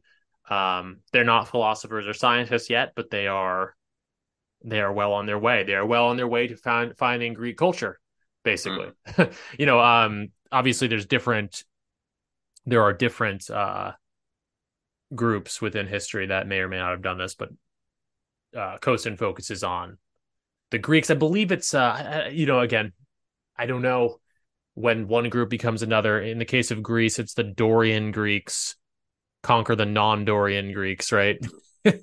I guess that's how it goes. Um, and, and, that's the ethnogenesis of the Greeks, more proper. Um, but to back the up a road step, to Sparta. Yeah. No, I I don't know. I'm I'm not, you know, I don't have my historical names at yeah. my fingertips, but but yeah.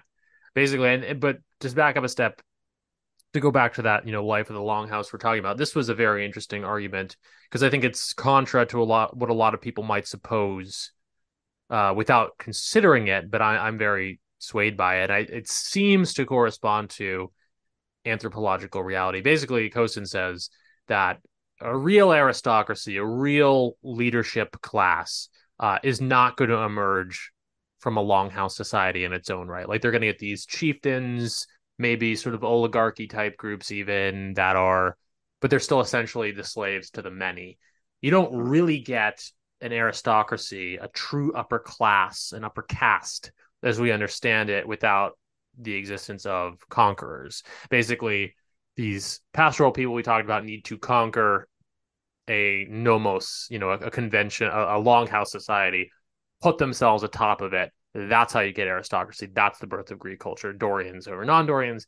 Um, again, you know, anthropologists out there, maybe for woke reasons, maybe just for because they have different takes. Maybe there's some argument against this that something else could happen. But like when you dig into it, and Costin does, it's like, yeah, that does seem to be the case. I was thinking even with um, you know, he talks about the, this is kind of an interestingly um topical not not quite topical, but you know, within the last centuries we see it. The the Hutus and the Tutsis in Rwanda, you basically have one group who Mm.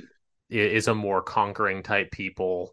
Uh, I don't even remember which one's which actually. I'm Uh, the the Tutsis are the aristocrats. Yeah. the Hutus are the the uh, longhouse people. right, and they're seen as being hardworking, but also like not too bright and irascible.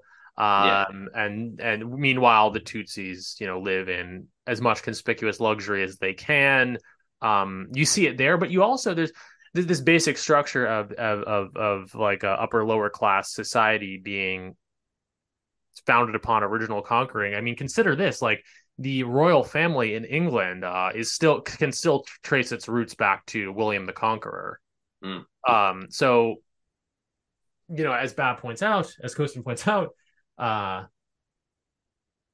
oftentimes, you know, the the upper class and the lower class will proceed to mix to the point where they're, you know, ethnically they're the same. You know, that that may happen happen with the Greeks, it's certainly with the English, you know.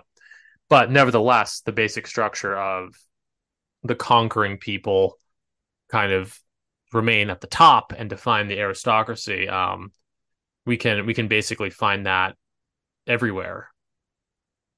Um, I'm trying to think of, of, other examples here, but yeah, cer- certainly in the Greek case, I think the theory of the founding of the people is these Dorian Greeks conquering the non-Dorians, um, and when it's easy enough to understand when you have that, when you have a conquering people, um, yeah, well averse in heredity from their pastoral past, you know, obviously strong and warlike, needless to say. Um, it's simple enough to understand how the principle of the political, li- the principle behind the political life of such an aristocracy would be um, selective breeding, would be continuing to promote the, um, you know, continuing to promote the highest specimens and characteristics they see amidst their own people and and pushing that into the future in order to preserve that structure of domination which again um, doesn't necessarily mean um, that one group is like subaltern to the other like there's there's a mixing that occurs.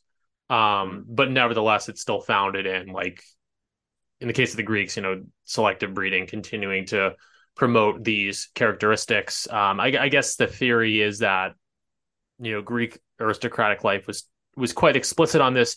Uh, again, to, to, go back to like the English example, um, who knows? Like I, I don't know to what to what extent is like British aristocratic culture Norman? I, I mean, I guess probably substantially would be my guess. And even if even if it's not like we must preserve we must all intermarry because that's you know that can actually be bad for genetics. Like there is some mixing that occurs you know between the norman conquerors in the case of england and um you know the more germanic people they conquered.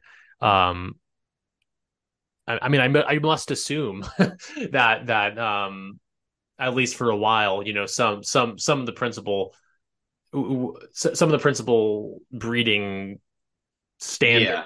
Yeah. um not even necessarily that was written into law but just just it, but a lot of this is like pre um obviously pre philosophical and i don't even know if it's necessary the idea is necessarily that they had like laws about breeding per se. It's a lot of it just happens unconsciously right? Like it's these these are who can, who are considered sexy. These are who considered who are considered to be the people who should should yeah. they're, they're literally stronger. You know what i mean? I guess i'm just trying to say that like well for um i think both um social reasons like marriage pacts between aristocratic families right. but also for uh like yeah kind of emotional you you don't want your child to marry a commoner Exactly. emotional attachment to um you know your your genes uh, and also for you know again practical reasons if you have a kind of patriarchal aristocracy.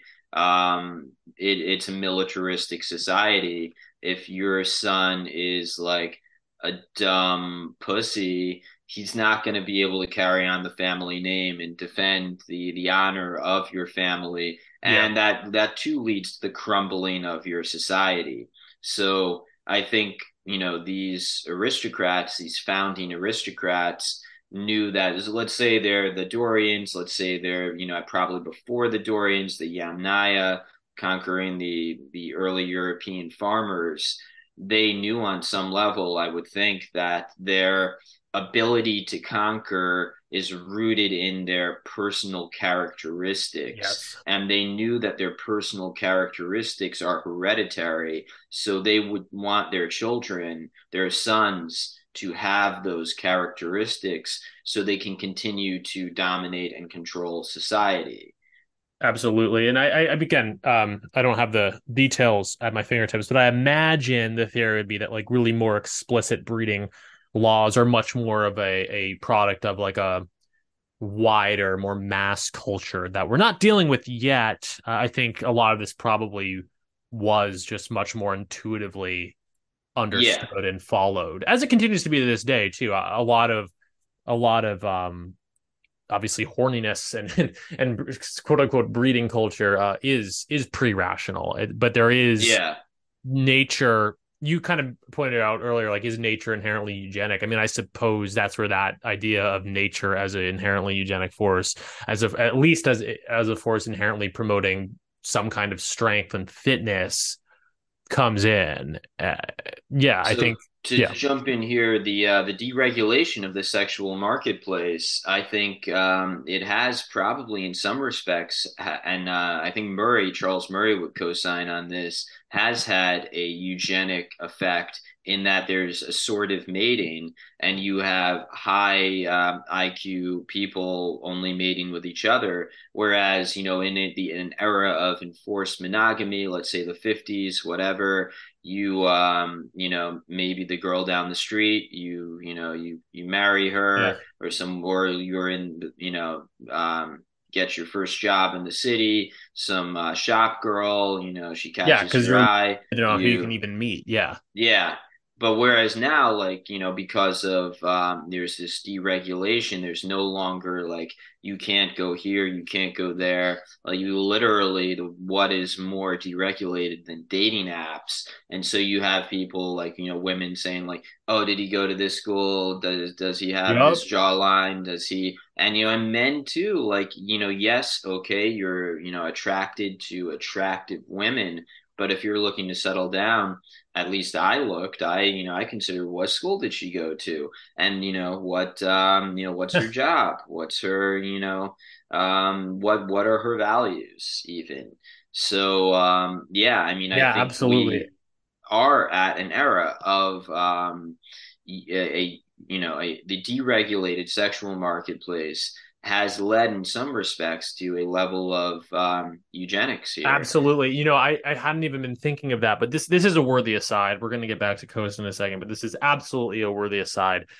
Andrew fucking Yang, of all people, in the War on Normal People, it mm. was his book, uh, talks about how smart, about how when he was growing up, a lot of smart people were considered to be kind of nerdier and less mm-hmm. attractive, and how if you look at Ivy League colleges today, it is really evident that a lot of the highest IQ people are also some of the most attractive. Um, mm.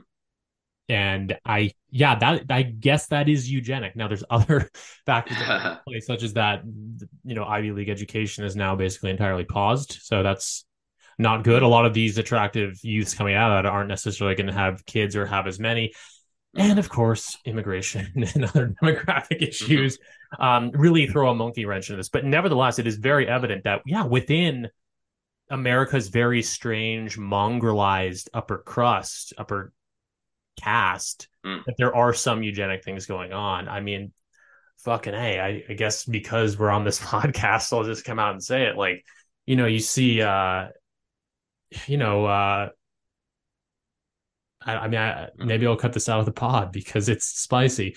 But you know, like our our good buddy uh, Francis Nally with his whole Asian fetish thing. Ah, yeah, yeah. Listen, um, people have issues with Pill Eater for any number of reasons, but um, I, I remember he was one of the first people I found online, and one thing that really struck me about him is like it is true, like there is this kind of dominant, often very attractive and high IQ class of like half Asian people. Yeah, like a, Emerging. a Hapa elite of. Yeah. I mean, I think that's true. I think that like generally you see. I mean, it's a meme. It's a meme at this point, right? That you have uh, a uh, a kind of woke Hapa class, managerial class of uh, Asians, Indian, East Asians, Indians, Jews, and woke whites or Yeah. woke non-Jewish whites, Gentiles, and they they're forming this kind of like governing class. Then you have the um, you know the you know less educated uh, whites, more Americaner types, Hispanics, and what have you, congealing into a another class. And then you of course have the uh, the underclass, which you know is pretty static. Um, you know, obviously, um, you know, uh, African and of you know Indian and other Right. assorted derivations. Yeah, no, I mean you can just delve into this stuff and it's a bit of a rabbit hole and it's not we live like the Victorian England was regard to sexuality uh what we are with regard to this que- question of I think racial mixing. Like Yeah. you can't talk about it, but it's there. But it's happening. Um, and Yeah. I don't usually talk about it too explicitly myself because it's spicy. But I mean, fuck, I don't know. We're on this podcast. We're talking about selective breeding and the birth of it philosophy. is May as well not breeding, answering the truth. So Yeah, I mean, the other, if we're gonna go there, the other, the other element is, um, you know, Bap is half Jewish. Yeah. of course. and that is kind of one of the other, I think, interesting high IQ uh groups that's emerging is like the new uh I don't want to say Mischling, but what other Yeah. one is there? I mean, I, I think it's fair. um, it's used pretty widely. Mission. Yeah, um, for one thing that's relevant to our scene with Yarvin and Costin and uh, others who be on this very podcast. and Dan Baltic. Yeah. Um, but no, hey, like, listen, I'm not trying to get weird about like J stuff or anything, but like, uh, it's another example. Um, uh, and you know, another thing I'll say about uh, you know, definitely Costin is a lot of people who fall into that category are uh quite attractive and perhaps I'm to cut this out of the podcast. No, no, maybe more, more uh, maybe more attractive than the non-mixed variety. That's You know what I that's what I I Yeah. like to claim, Matt. Yeah, no, I, I think certainly am not truth to it. going to require you cut this part out. Right, right, right. Yeah. uh, well, um, I guess attractive Mischling hypothesis. Yeah, I think it's it's very very real. I mean, it's the same with the the Asian thing too. It's you get some of the more. It, it, it's see here here I myself am getting shy about saying some of this stuff, but you know you get uh, attractive attributes of different groups Yeah, even more attractive when combined. Um, that wasn't really on my bingo card to talk about uh, in this pod because Costin is mostly talking about very old things, but I, I mean, that is, I think, very relevant to modern. yeah. is ha, race mixing. Well, I mean, like I don't know how deep we want to go into this, but I think there is something that um, Nietzsche said to the effect of. Um, so Nietzsche was writing what in like the 1870s, 1880s, something like that, maybe very early. He died in 1900, so Okay, so he suggested. well, both I think- 1870s and 80s. Go on, sorry. Yeah. yeah, suggested that uh, there, there there would come a time when the um, these you know physically sickly but uh, ascendant Jews of Europe would uh, mate with the Gentiles on such a level that they would produce like a, super race of Jews who would rule the world. and uh, Uh, I mean, Yeah. I don't know if um, you know that exactly came to fruition, but I mean, certainly you um you do have you know a, a situation, and not just uh, among Jews, but you know with um you know Asians and you you know other and upper class whites and what have you. There's a sort of mating going on where you have, um, yeah, the same way you, I suppose, with dog breeds. You know, if you mate them together, like top of the breed, Mhm. you get something, and you know it might not look great, but sometimes it does, and sometimes you get the kind of best of both worlds. I know our uh, mutual friend Robert is a fan of the uh, Alicia Silverstone type. Alicia Yeah. Silverstone, the uh, the Semitic Scandi, I suppose, something something of that nature. Um, yeah, so you know, it's definitely something that is playing out in our society in real time, uh, much to the consternation of some. yeah, no, I, I think it's a. I mean, maybe maybe we paywall this part or something because it's spicy, but it's it's relevant. Uh, it's very relevant, I think. Um, where were we? We were talking about yeah, the the foundation of the Greek aristocracy and how selective breeding would have been, um, a fundamental principle thereof. Yeah. uh, along with if the not codified, yeah, felt. absolutely. And then I guess we had a serendipitous jumping off point to what the equivalent of something that isn't codified but felt is in the modern day. And I do think we perhaps hit the nail on the head. Um, let's maybe let's maybe talk more about that. Uh, if we do a, a subsequent recording to this, that's more bonus content. We could in the in the Get after right in the after, the right, right yeah, episode. Kevin's gonna kill Thanks, us. Kevin. Thanks for adding. Yeah, um, because it's spicy, but but but interesting. Um, but to keep it back on selective breeding and the birth of philosophy, uh, what to give a little structure of Costin's thesis. You know, chapter one basically lays out kind of what we've been talking about, searching for the birth of this concept of nature, kind of in early societies, going on to the founding of the Greek state. Chapter two let me see. Let me get the titles of these chapters. Chapter one is called A Brief Phenomenology of the Philosophical Political Life. Um, phenomenology being the study of, you know, sort The of origin. as they appear. Uh, that's, we have to delve a little further in to really give a good definition of phenomenology. But basically, it's that, um, you know, re, re, re, the idea of uh, that very Heideggerian idea of, um, looking at things without all the baggage of intellectual abstractions and rather just simply as they are. So, you know, Mm. Costin laying out the phenomenology of of what we're talking about, these felt realities of heredity. That's the Yeah. discovery of that in animal breeding and nature, and then the you know political reality of that with one group conquering another. Chapter two is dedicated in, um, entirely to the poet Pindar. It's called the idea of nature in Pindar. Um, really getting into Pindaric poetry. I'd love to just get right into it. It's a bit above my pay grade. I mean, I, I you know, Costin Bap, you know, reads all this stuff in the original Greek. Um, Wow. great scholar uh, on that in a way that I'm not.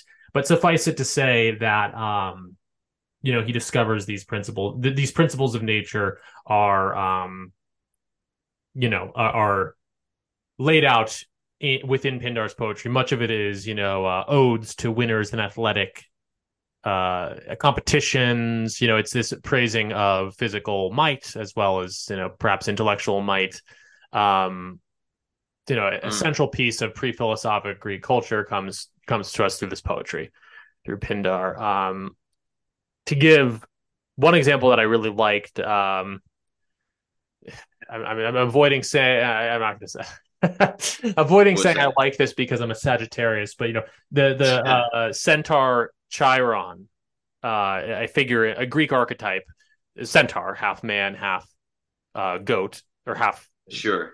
yeah half not that's pan no half half half man half um horse basically right is that what a centaur I, is I, No. Yes, a centaur is uh, half man, half horse. I, I believe. Yes. yeah yeah you know he's also you know an Or, archer or bull, maybe fucking A. let me i'm gonna have to look it up um something like that. yeah uh and you know an archer with this i this image of the yeah half horse half human is a centaur Mm. um you know th- this image of the, the archer is is a very like pointed you know sky cult uh anti-longhouse image of projecting your will into the air, right? So this figure of of Chiron, uh, the trainer of youth, uh, basically, uh, again, just to give one brief example from from Greek culture pre-philosophy, uh, there's this Mm. idea that the youth must be trained by um, a teacher who is half man, half beast, and therefore the education is this. To cite the title of the recently published Passage Prize Two compendium, there's this process of rebarbarization, rewilding, that is a necessary part of education uh, in the Greek uh, in the Greek system of thought and in Greek culture. Um, again, this image of like a hiking club, like you take the youths out into the woods, like there needs to be this distance on mere convention in order to understand nature. Um, you know, that's exemplified by Chiron, uh, but also you know through Pindar's poetry. Um, and yeah, that basically takes us up to um that basically takes us up to where uh bit to the birth of philosophy essentially um Mm. which is uh, time for another uh big concept here but basically again um Mm. the theory is that uh, philosophy emerges not necessarily as like a natural outgrowth of these Greek views on nature and heredity, but I mean, it is an outgrowth of it, but it specifically emerges when the aristocracy begins to feel itself in decline, when the culture of the many of the masses is beginning to take over and weaken uh, the aristocratic identity. Um, Yeah. at Absolutely. that point, philosophy emerges as what? Well, as a radicalization of these principles of nature and understanding of heredity that existed before it was called philosophy, but now it is glommed onto, codified, made more, you know, made more um, explicit by by a group of people. In this case, um, you know, there's pre-Socratics and then eventually Socrates and the Academy. This group of people within the aristocracy begin to codify these principles that previously had governed um, aristocratic life in a way that was kind of unstated, as we said. Uh, they now make it really explicit. Um, I feel like that's a pretty big concept. I just sort of stumbled while I was saying, but basically, you know, the foundation of philosophy as a study, which by the way is also, you know, it of note, Costin doesn't say this, but of note, you know, it's also the prehistory, at least, of the founding of science. Um, yeah. is it's the beginning of intellectual life really is basically this greek aristocracy that had found itself to be beautiful and created many great specimens and this wonderful you know th- this culture of, of greatness oriented towards human uh, excellence naturally this occurred naturally after you know to put it in sort of cosmological or, or perhaps even nietzschean terms like this this great again that image of the, I, I I harken back to that image of the arrow you know this great um linear uh aimed uh striving for human excellence. You know in Paglia you have the she talks more, as much about the Egyptians as the Greeks. You have this movement from the Venus of Willendorf to the Nefertiti bust, and you see that you know it's this movement towards you know, um, and you know away from the muck essentially, and towards a, a uh, an appraisal of the cerebral and uh, especially in the Greek case, the physically strong form. Um, you know, all this stuff after centuries and centuries finally emerges from the muck. Like that's Mhm. basically what Greek culture was. Uh, and then at some point, as maybe maybe I'm a little rusty on what exactly the political realities were, but basically just again, you pointed to earlier, Mm. strong men make good times, make you know, you know, there there is that basic structure. Like once something becomes successful, it Yeah. you know, there's a decay. It's Spengler. It's you know, the, the, this happens naturally. Like there's if something is successful, you know, more and more people are going to sort of flock to its orbit, and a lot of them are going to be midwits and mediocre. And there's the aristocracy feels itself to be in decline. And at that point, that's when what was previously unstated becomes philosophy. And there's even this wonderful, again, another That's Costin point. point that's also picked up by BAP. Um, the idea that like um, you know, he actually talks about. I've always been compelled by his image of um, like the Buddhist monastery as uh as a Hmm. as a reformulation of like the the steppe warrior band. I've always loved that image, and I guess it's an Yeah. anthropological theory. The same could be said for the academy in Greek life. Like this was the recreation of that original warrior band spirit. Uh, Yeah. Within an intellectual life, you know, there's this idea like politics is war by other means. In this case, perhaps philosophy is politics by other means, but like there's this substitution, not in like a um not like a degenerate masturbatory or even like um what's the word? Sublimated form per se but more so but i think something more authentic than that like a genuine recreation of the freedom once enjoyed by the greek aristocratic culture a genuine recreation of the striving towards excellence. Once the political reality of that was threatened you recreate it through the life of the mind. Is if i'm not bastardizing this is the birth of philosophy. From the uh you know the principle of selective breeding in Costin's Yeah. imagination. I think so. yeah. So but it's not just that. It's also uh, a general general flowering of what um Costin and Nietzsche call high culture. Um I'm going to back up a half step. There's a wonderful wonderful quote from Beyond Good and Evil that I also I think I'm the first person to say this and I think I'm right. Mm. I think this quote from from from Nietzsche uh, tells us w- the real origin of the name Caribbean Rhythms for BAP's podcast. Uh, you'll hear it when I say it. Uh, I think I'm the first person to say it, and I'm pretty fucking confident. Um, you know, if Costin ends You up here first, folks. yeah, uh, tell me if I'm wrong or if BAP here, whatever. But like, so the quote is from Beyond Good and Evil about I think this. Oh, I'm sorry. I was Go gonna say. on, I think this might be our tagline for the episode. We reveal the origin, the etymology of Caribbean rhythms. yeah i mean i'm i'm i've found myself so convinced of this um but we'll get to it so basically it's uh something that nietzsche described i don't i'm not i'm missing you know if i'd really been gung-ho i mean i have 20 pages of selective reading the birth of philosophy notes if i'd really been gung-ho i would have read more nietzsche in prep for this episode i would have read gorgias again i would have read all these things but i didn't so i don't have to it's been a while since I've read Beyond Good and Evil. I don't, I don't think uh, Nietzsche's necessarily talking directly about Greeks here. I think he's he's definitely always talking about Greeks at least a little bit uh, with Nietzsche, but I think he's Mm. kind of talking about a general process that occurs. Uh, but he's basically talking about the process of um, how high culture flowers when political, when aristocratic political life begins to decline. I, I'm just gonna to read it without uh, without further ado. Um, Nietzsche says.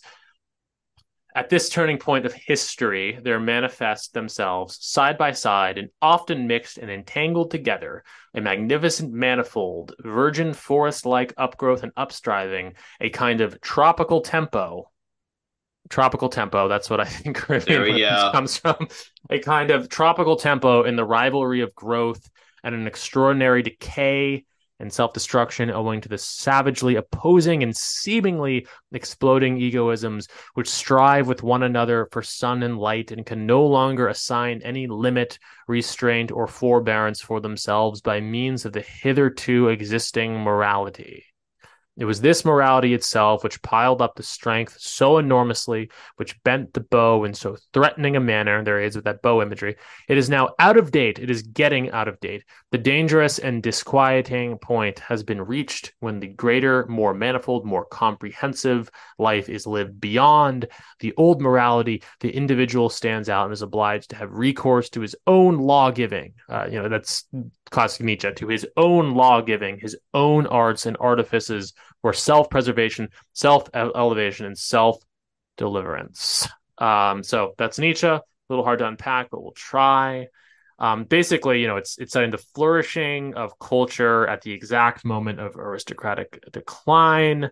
Um, the idea is of uh, hold on, I had I had I had some notes on this I wanted to Mm. specifically cite. Uh, basically, if you if you think of the image of of a flower, and I think there's real biological corollaries to this.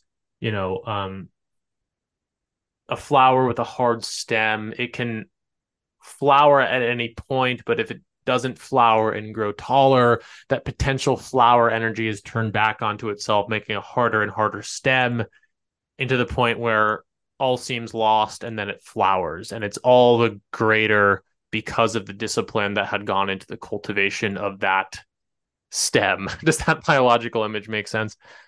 I think so. Yeah. I mean, I think, and that that is the image of the the Greek aristocracy, founded upon this harsh principle of selective breeding, of the pursuit of excellence. Um, at the moment when it's evident that the writing is on the wall, that the owl of Minerva has flown, or however you want to put it, um, you know, it's time to flower. And this was basically Nietzsche's image of kind kind of like his. That's what I was saying earlier. It's not quite strong men make good times, make weak men make hard times, but it's it's related to that. Like that's his. And I think Spengler probably picks up on it as well. Haven't read much Spengler, I will confess, but it has that image of, you know, I think it probably that image can apply to human lives and you know the creative process, perhaps. So hmm. it, it, it's one of these fundamental will to power adjacent back you know um Mm. parts of reality that i think you can chart in individual lives. Uh, i think you can chart it very broadly over the span of civilizations. In the case of nietzsche and Costin they're talking about it very specifically um, with regard to the Mm. greek aristocracy. That principle sends itself in decline and then the flowering happens. Philosophy is part of that flowering um, tragedy. You know nietzsche's birth first book the birth of tragedy out of the spirit of music um, also sort of charts an element of that flowering um, culture blooms and bursts at this moment when political life is threatened. It's a weird point, but you know, seems to certainly correspond to the Greek case, and I think corresponds in a lot of ways to um you know to other cultural moments as well. Uh not necessarily all of them. I think Costin even just kind of talks about how like Roman culture, while praiseworthy in many respects, was kind of just carrying the torch of this flowering of Greek culture in a way. It didn't Yeah. necessarily have its own blooming in that sense. I guess the the reason I push lightly back on the strong men make good times thing is because that you know there there are there are cycles that happen every generation, so to speak, or or with successive Mm. generations. I think one something that Costin is arguing and something that Nietzsche argues is that actually these real flowerings, these really grand moments in history when humanity really, you know, becomes what it is, so to speak, uh, are actually quite rare. And I, I don't know what the other good examples are besides Greece. I think, you know, maybe maybe, maybe Costin and, and, and Nietzsche are Grecophiles uh, to an almost maniacal degree, but nevertheless, um, you know, I find it people have always said, you know, all Western philosophy is a footnote to Plato. I think that's still the general understanding. Even Nietzsche, who is the greatest critic, perhaps, of Plato, um, Hmm. is still citing Plato. I mean, this is kind of like where it all comes from. Like, this is the birth of the West. Uh, again, Hmm. there's other ideas out there. I know Paglia and others would say, well, actually, like Egyptian was all, you know, the Egyptians were also the birth of the West in some sense. But yeah, it's a compelling image to me. Um, Yeah.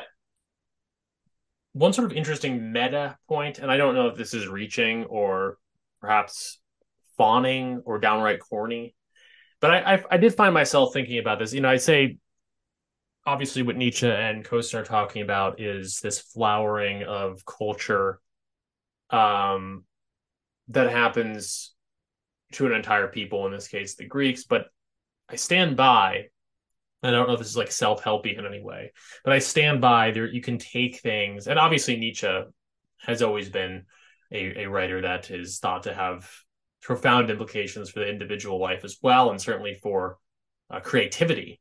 And I, I, couldn't help but think, you know, is there some analogous structure here? Because I kind of had, um, again, going back to you can't really separate BAP and Costin entirely. I, I, very much think that selective breeding in the birth of philosophy provides the philosophical and anthropological backdrop, you know, hard won from from decades of scholarship uh, to what Bronze Age mindset is as an exhortation. You know, and again, Costin Baptist explicit. Bronze Age mindset is an exhortation, not philosophy. Well, selective breeding is philosophy, not exhortation. But I, I view them as as as one piece in that sense. Like the one thing is the exhortation that is the sort of yeah kind of antinomian burst of creativity um, effect of someone who had you know who who subjected their mind to these more profound philosophical and anthropological ideas for for for years and years and years in school. So my meta comparison is like it, it is Bronze Age mindset the flower um, supported by the hardened stem of selective breeding and the birth of philosophy, and one can appreciate the flower without appreciating the stem, um, but the flower wouldn't be there without the stem. Uh, does that resonate at all with your reading of these? I don't know. Yeah, no, I mean, I, I could definitely see that, that, um, you know, he, um, did the, the hard work of training, writing, right. um, yeah. the, the thesis and, um, his BAP persona and, um, BAM itself is a sort of, uh, period of flowering of that, um, of that ideal of, absolutely of that hard work. Yeah, and and when he talks about when Bap talks about creativity and writing on podcasts, he often says something sort of similar to that. He says, and I'm not sure I, as a writer, I'm not sure I entirely agree with him. I think if you really want to write, you sometimes have to sort of do it when the muse isn't necessarily with you and just kind of fight through it. But but there's definitely something aspirational what Bap says, which is like you just kind of let it come to you and write it out. I think he I don't remember how long he says he it took him to write Bronze Age mindset, but it wasn't long.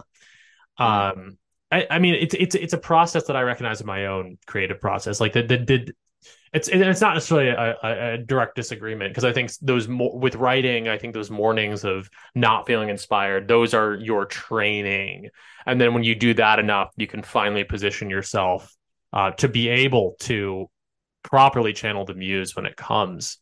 Um, yeah, but absolutely and i'm not just trying to like make this like oh it's a writer podcast so we're going to talk about this. No i think it's i think this cultural process is highly relevant to to individual creative endeavors. And i think that i do think it, it's reflected by the bronze age mindset versus selective breeding bronze age pervert versus Costin thing.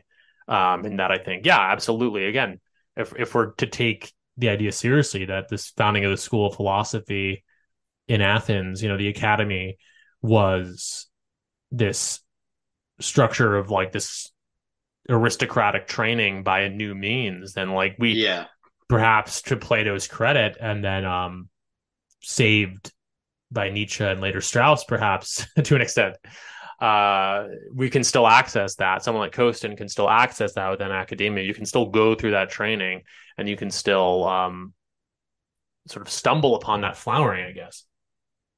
Yeah, yeah, and that his persona, but uh, you know, certainly um, all personas in a certain sense are more of a um, a gamble, a kind of you know an expressive as opposed to the kind of like uh, rote training of um, you know of certainly there's martial training, but the the work the work of creating something and uh, then at you know a more flowering period, um, both you know with certainly kind of like expressing yourself, putting it down in you know not a kind of more conservative thesis, but more of an exhortation, like with Bam. Um, you know, other, you know, it, it there's the potential for good and ill, and I think that is, you know, correct me if I'm wrong, mm-hmm. but my understanding of this is that um, it, uh, Costin is uh, recognizing, and part of this is a, a, recognition of the fact that philosophy uh, is, you know, a tool, and a tool can be used for good and bad purposes. Yeah, absolutely. Um, I mean, he wouldn't even. Obviously, he's kind of thinking in a beyond good and evil, beyond good and bad framework.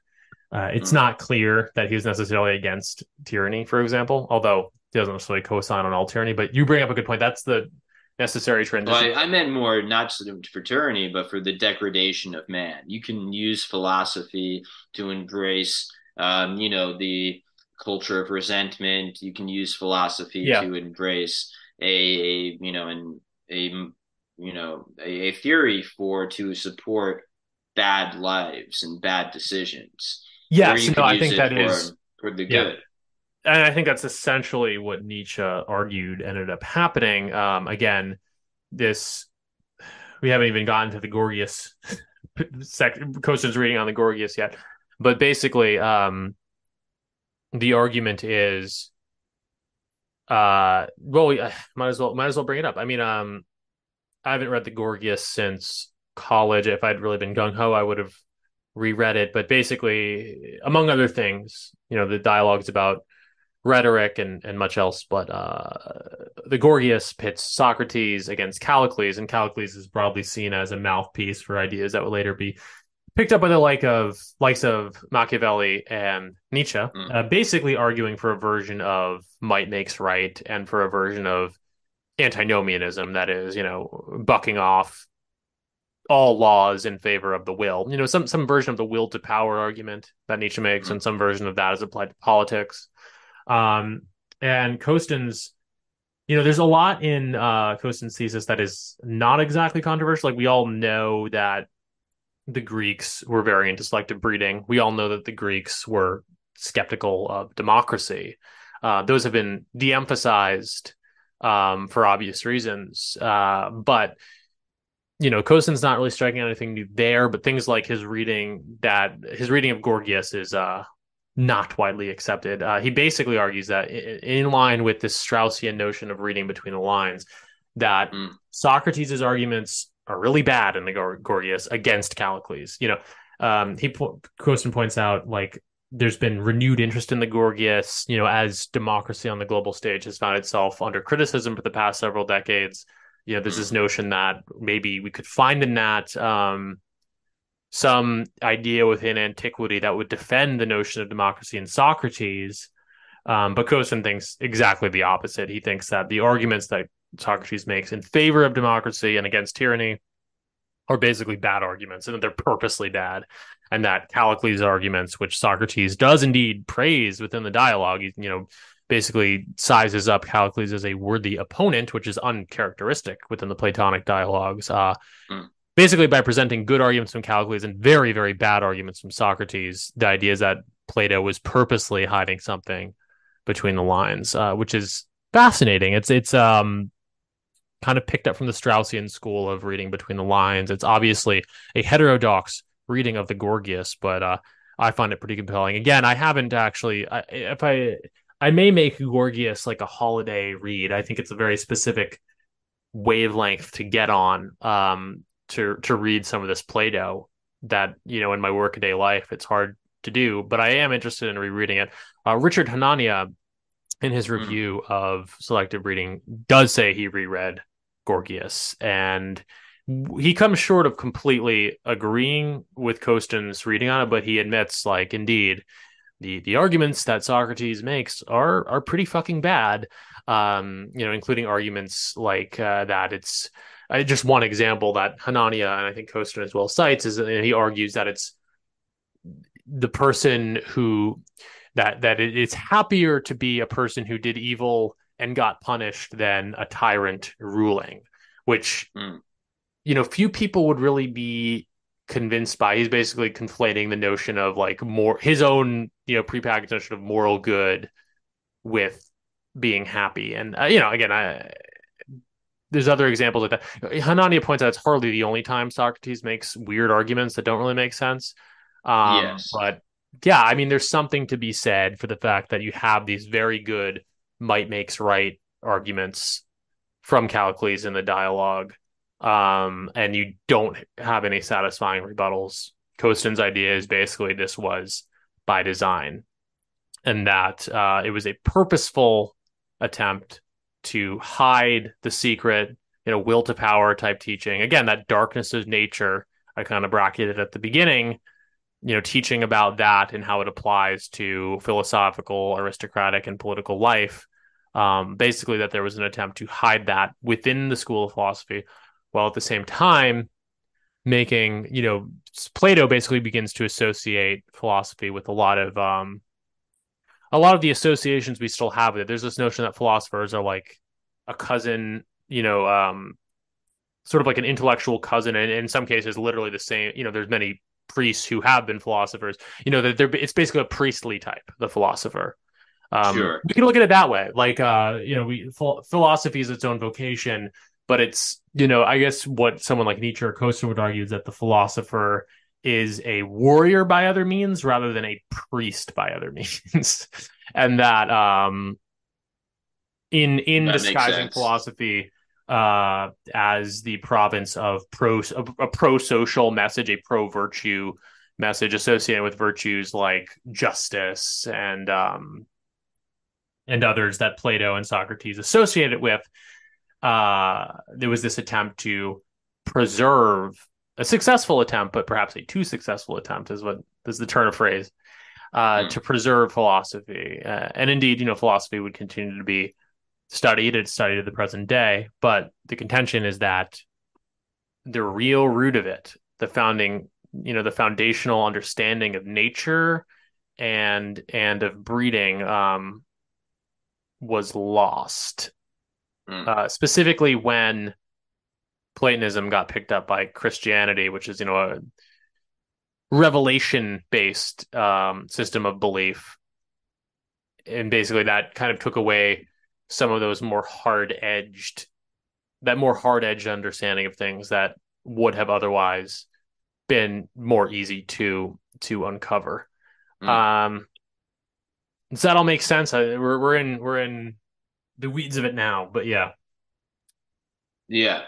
Yeah, I mean, I Um, would say so. It definitely charts a kind of like through line from, you know, where we were to, um, you know, to the, you know, the triumph, if you can call it that, of philosophy today. Yeah, no, absolutely. And um I mean I don't I, I don't want to lose any pieces of this, but uh, but part of this and part of something I probably could have stated more explicitly earlier, some of what Costin is trying to show is that the um you know it's it's somewhat well known. And I remember learning about this when I you know studied Plato in college, you know, he, obviously Socrates was killed because philosophy was associated with tyranny. He was he was killed for corrupting the youth. One of his students is Critias, who's one of these one of the 30 tyrants who for a time Mm. in the history of Greece, I guess wrestled, you know, destroyed the democracy and ruled over it. Were eventually defeated, but he was a student of Socrates as was um Alcibiades. All of these tyrannical figures were in Yeah. fact students of philosophy. I remember thinking like I, there's a notion you get when you study philosophy and Plato sort of these days that's like, well, you know, these are sort of like the anti-intellectual midwits, like, you know, that are angry that, you know, Yeah. Socrates is challenging the way they think and therefore they just kill him. Um, which is, I mean, that is, that's not totally inaccurate. But what Costin is trying to show is that the association with tyranny uh, was not was not unearned. That basically Yeah.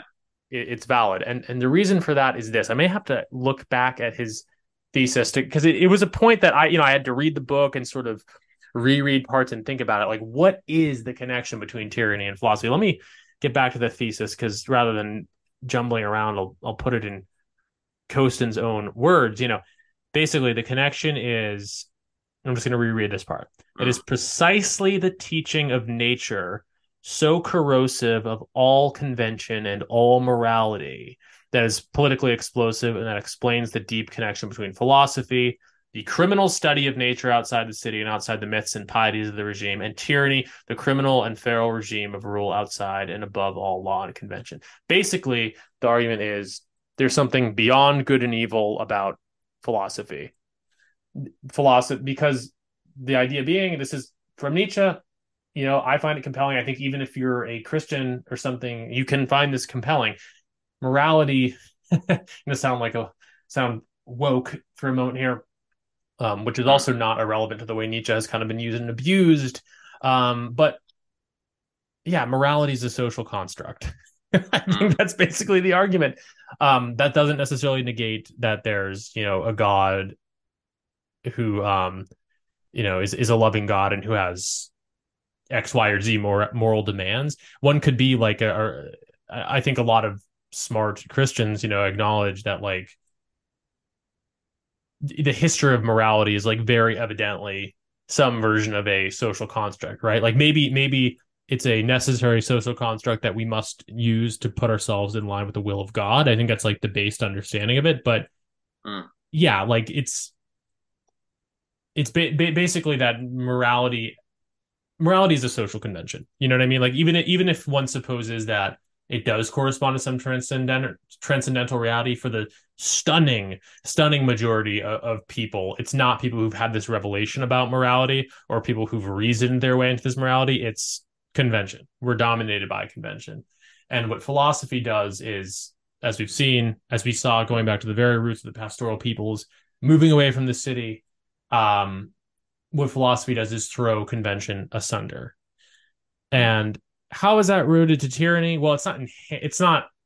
It's not like all philosophers are tyrants necessarily, but it's it's very easy to see how that intellectual understanding of things is a boon toward a might makes right politics. Basically, um, it's it's a the, the difference between the tyrant and the fetishized chieftain is you know the fetishized chieftain make some claim or maybe others make it about him that he is a ruler you know in line with some magical oracle or, or in line with perhaps even god.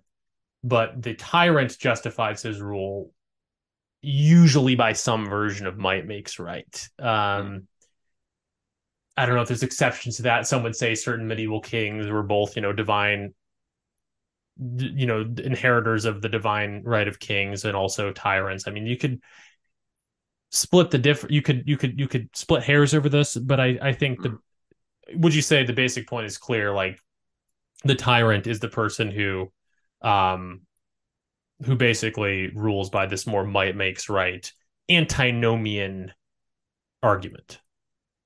Yeah. Yeah. I mean certainly stepping outside of convention. Um yeah.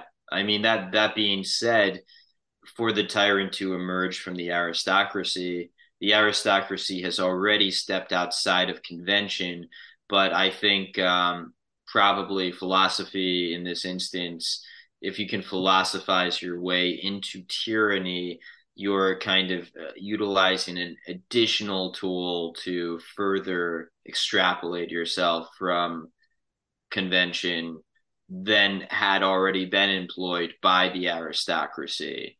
So I mean, I think that's, uh, and, you know, correct me if I'm wrong, but the way he seems to regard philosophy is it is a tool um, that has, yes, amoral uses, but it, it, it's a tool that can be used for um, destructive or creative effect, shall we say.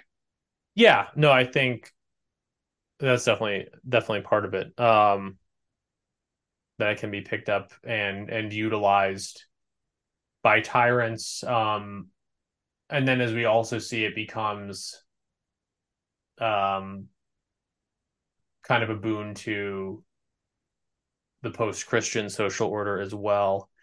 Um i'm wondering if this is a good place to stop. I may uh yeah that that might be good on my end yeah i mean we've taken we've taken it up at least to Nietzsche.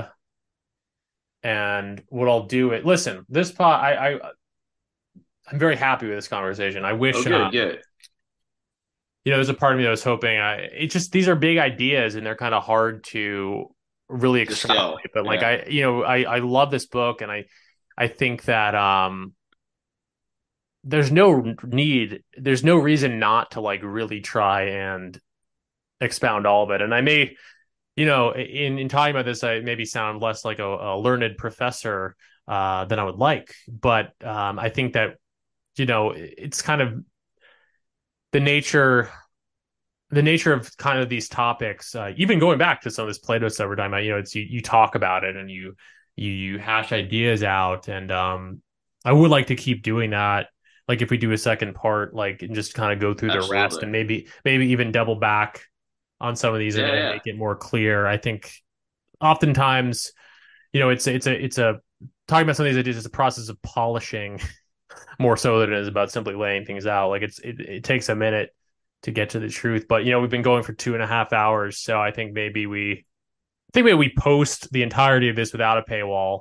Uh we find a time soon um to talk about the rest and maybe go for another hour an hour and a half and Okay. knock this thing home good. we'll figure out later you know what's going to be paywall and what's not oh, look i i'm not trying to be too much of a stan, but i, I really do think Oh yeah. for me I mean, anyway, like this gets to the Baphead. heart of like, yeah, Yeah. like obviously like Yarvin's another great thinker has a lot to say on current events and and the whole neo reactionary thing there. But I don't know in terms of like a philosophical understanding, this is pretty Yeah. much what I've landed on at this point.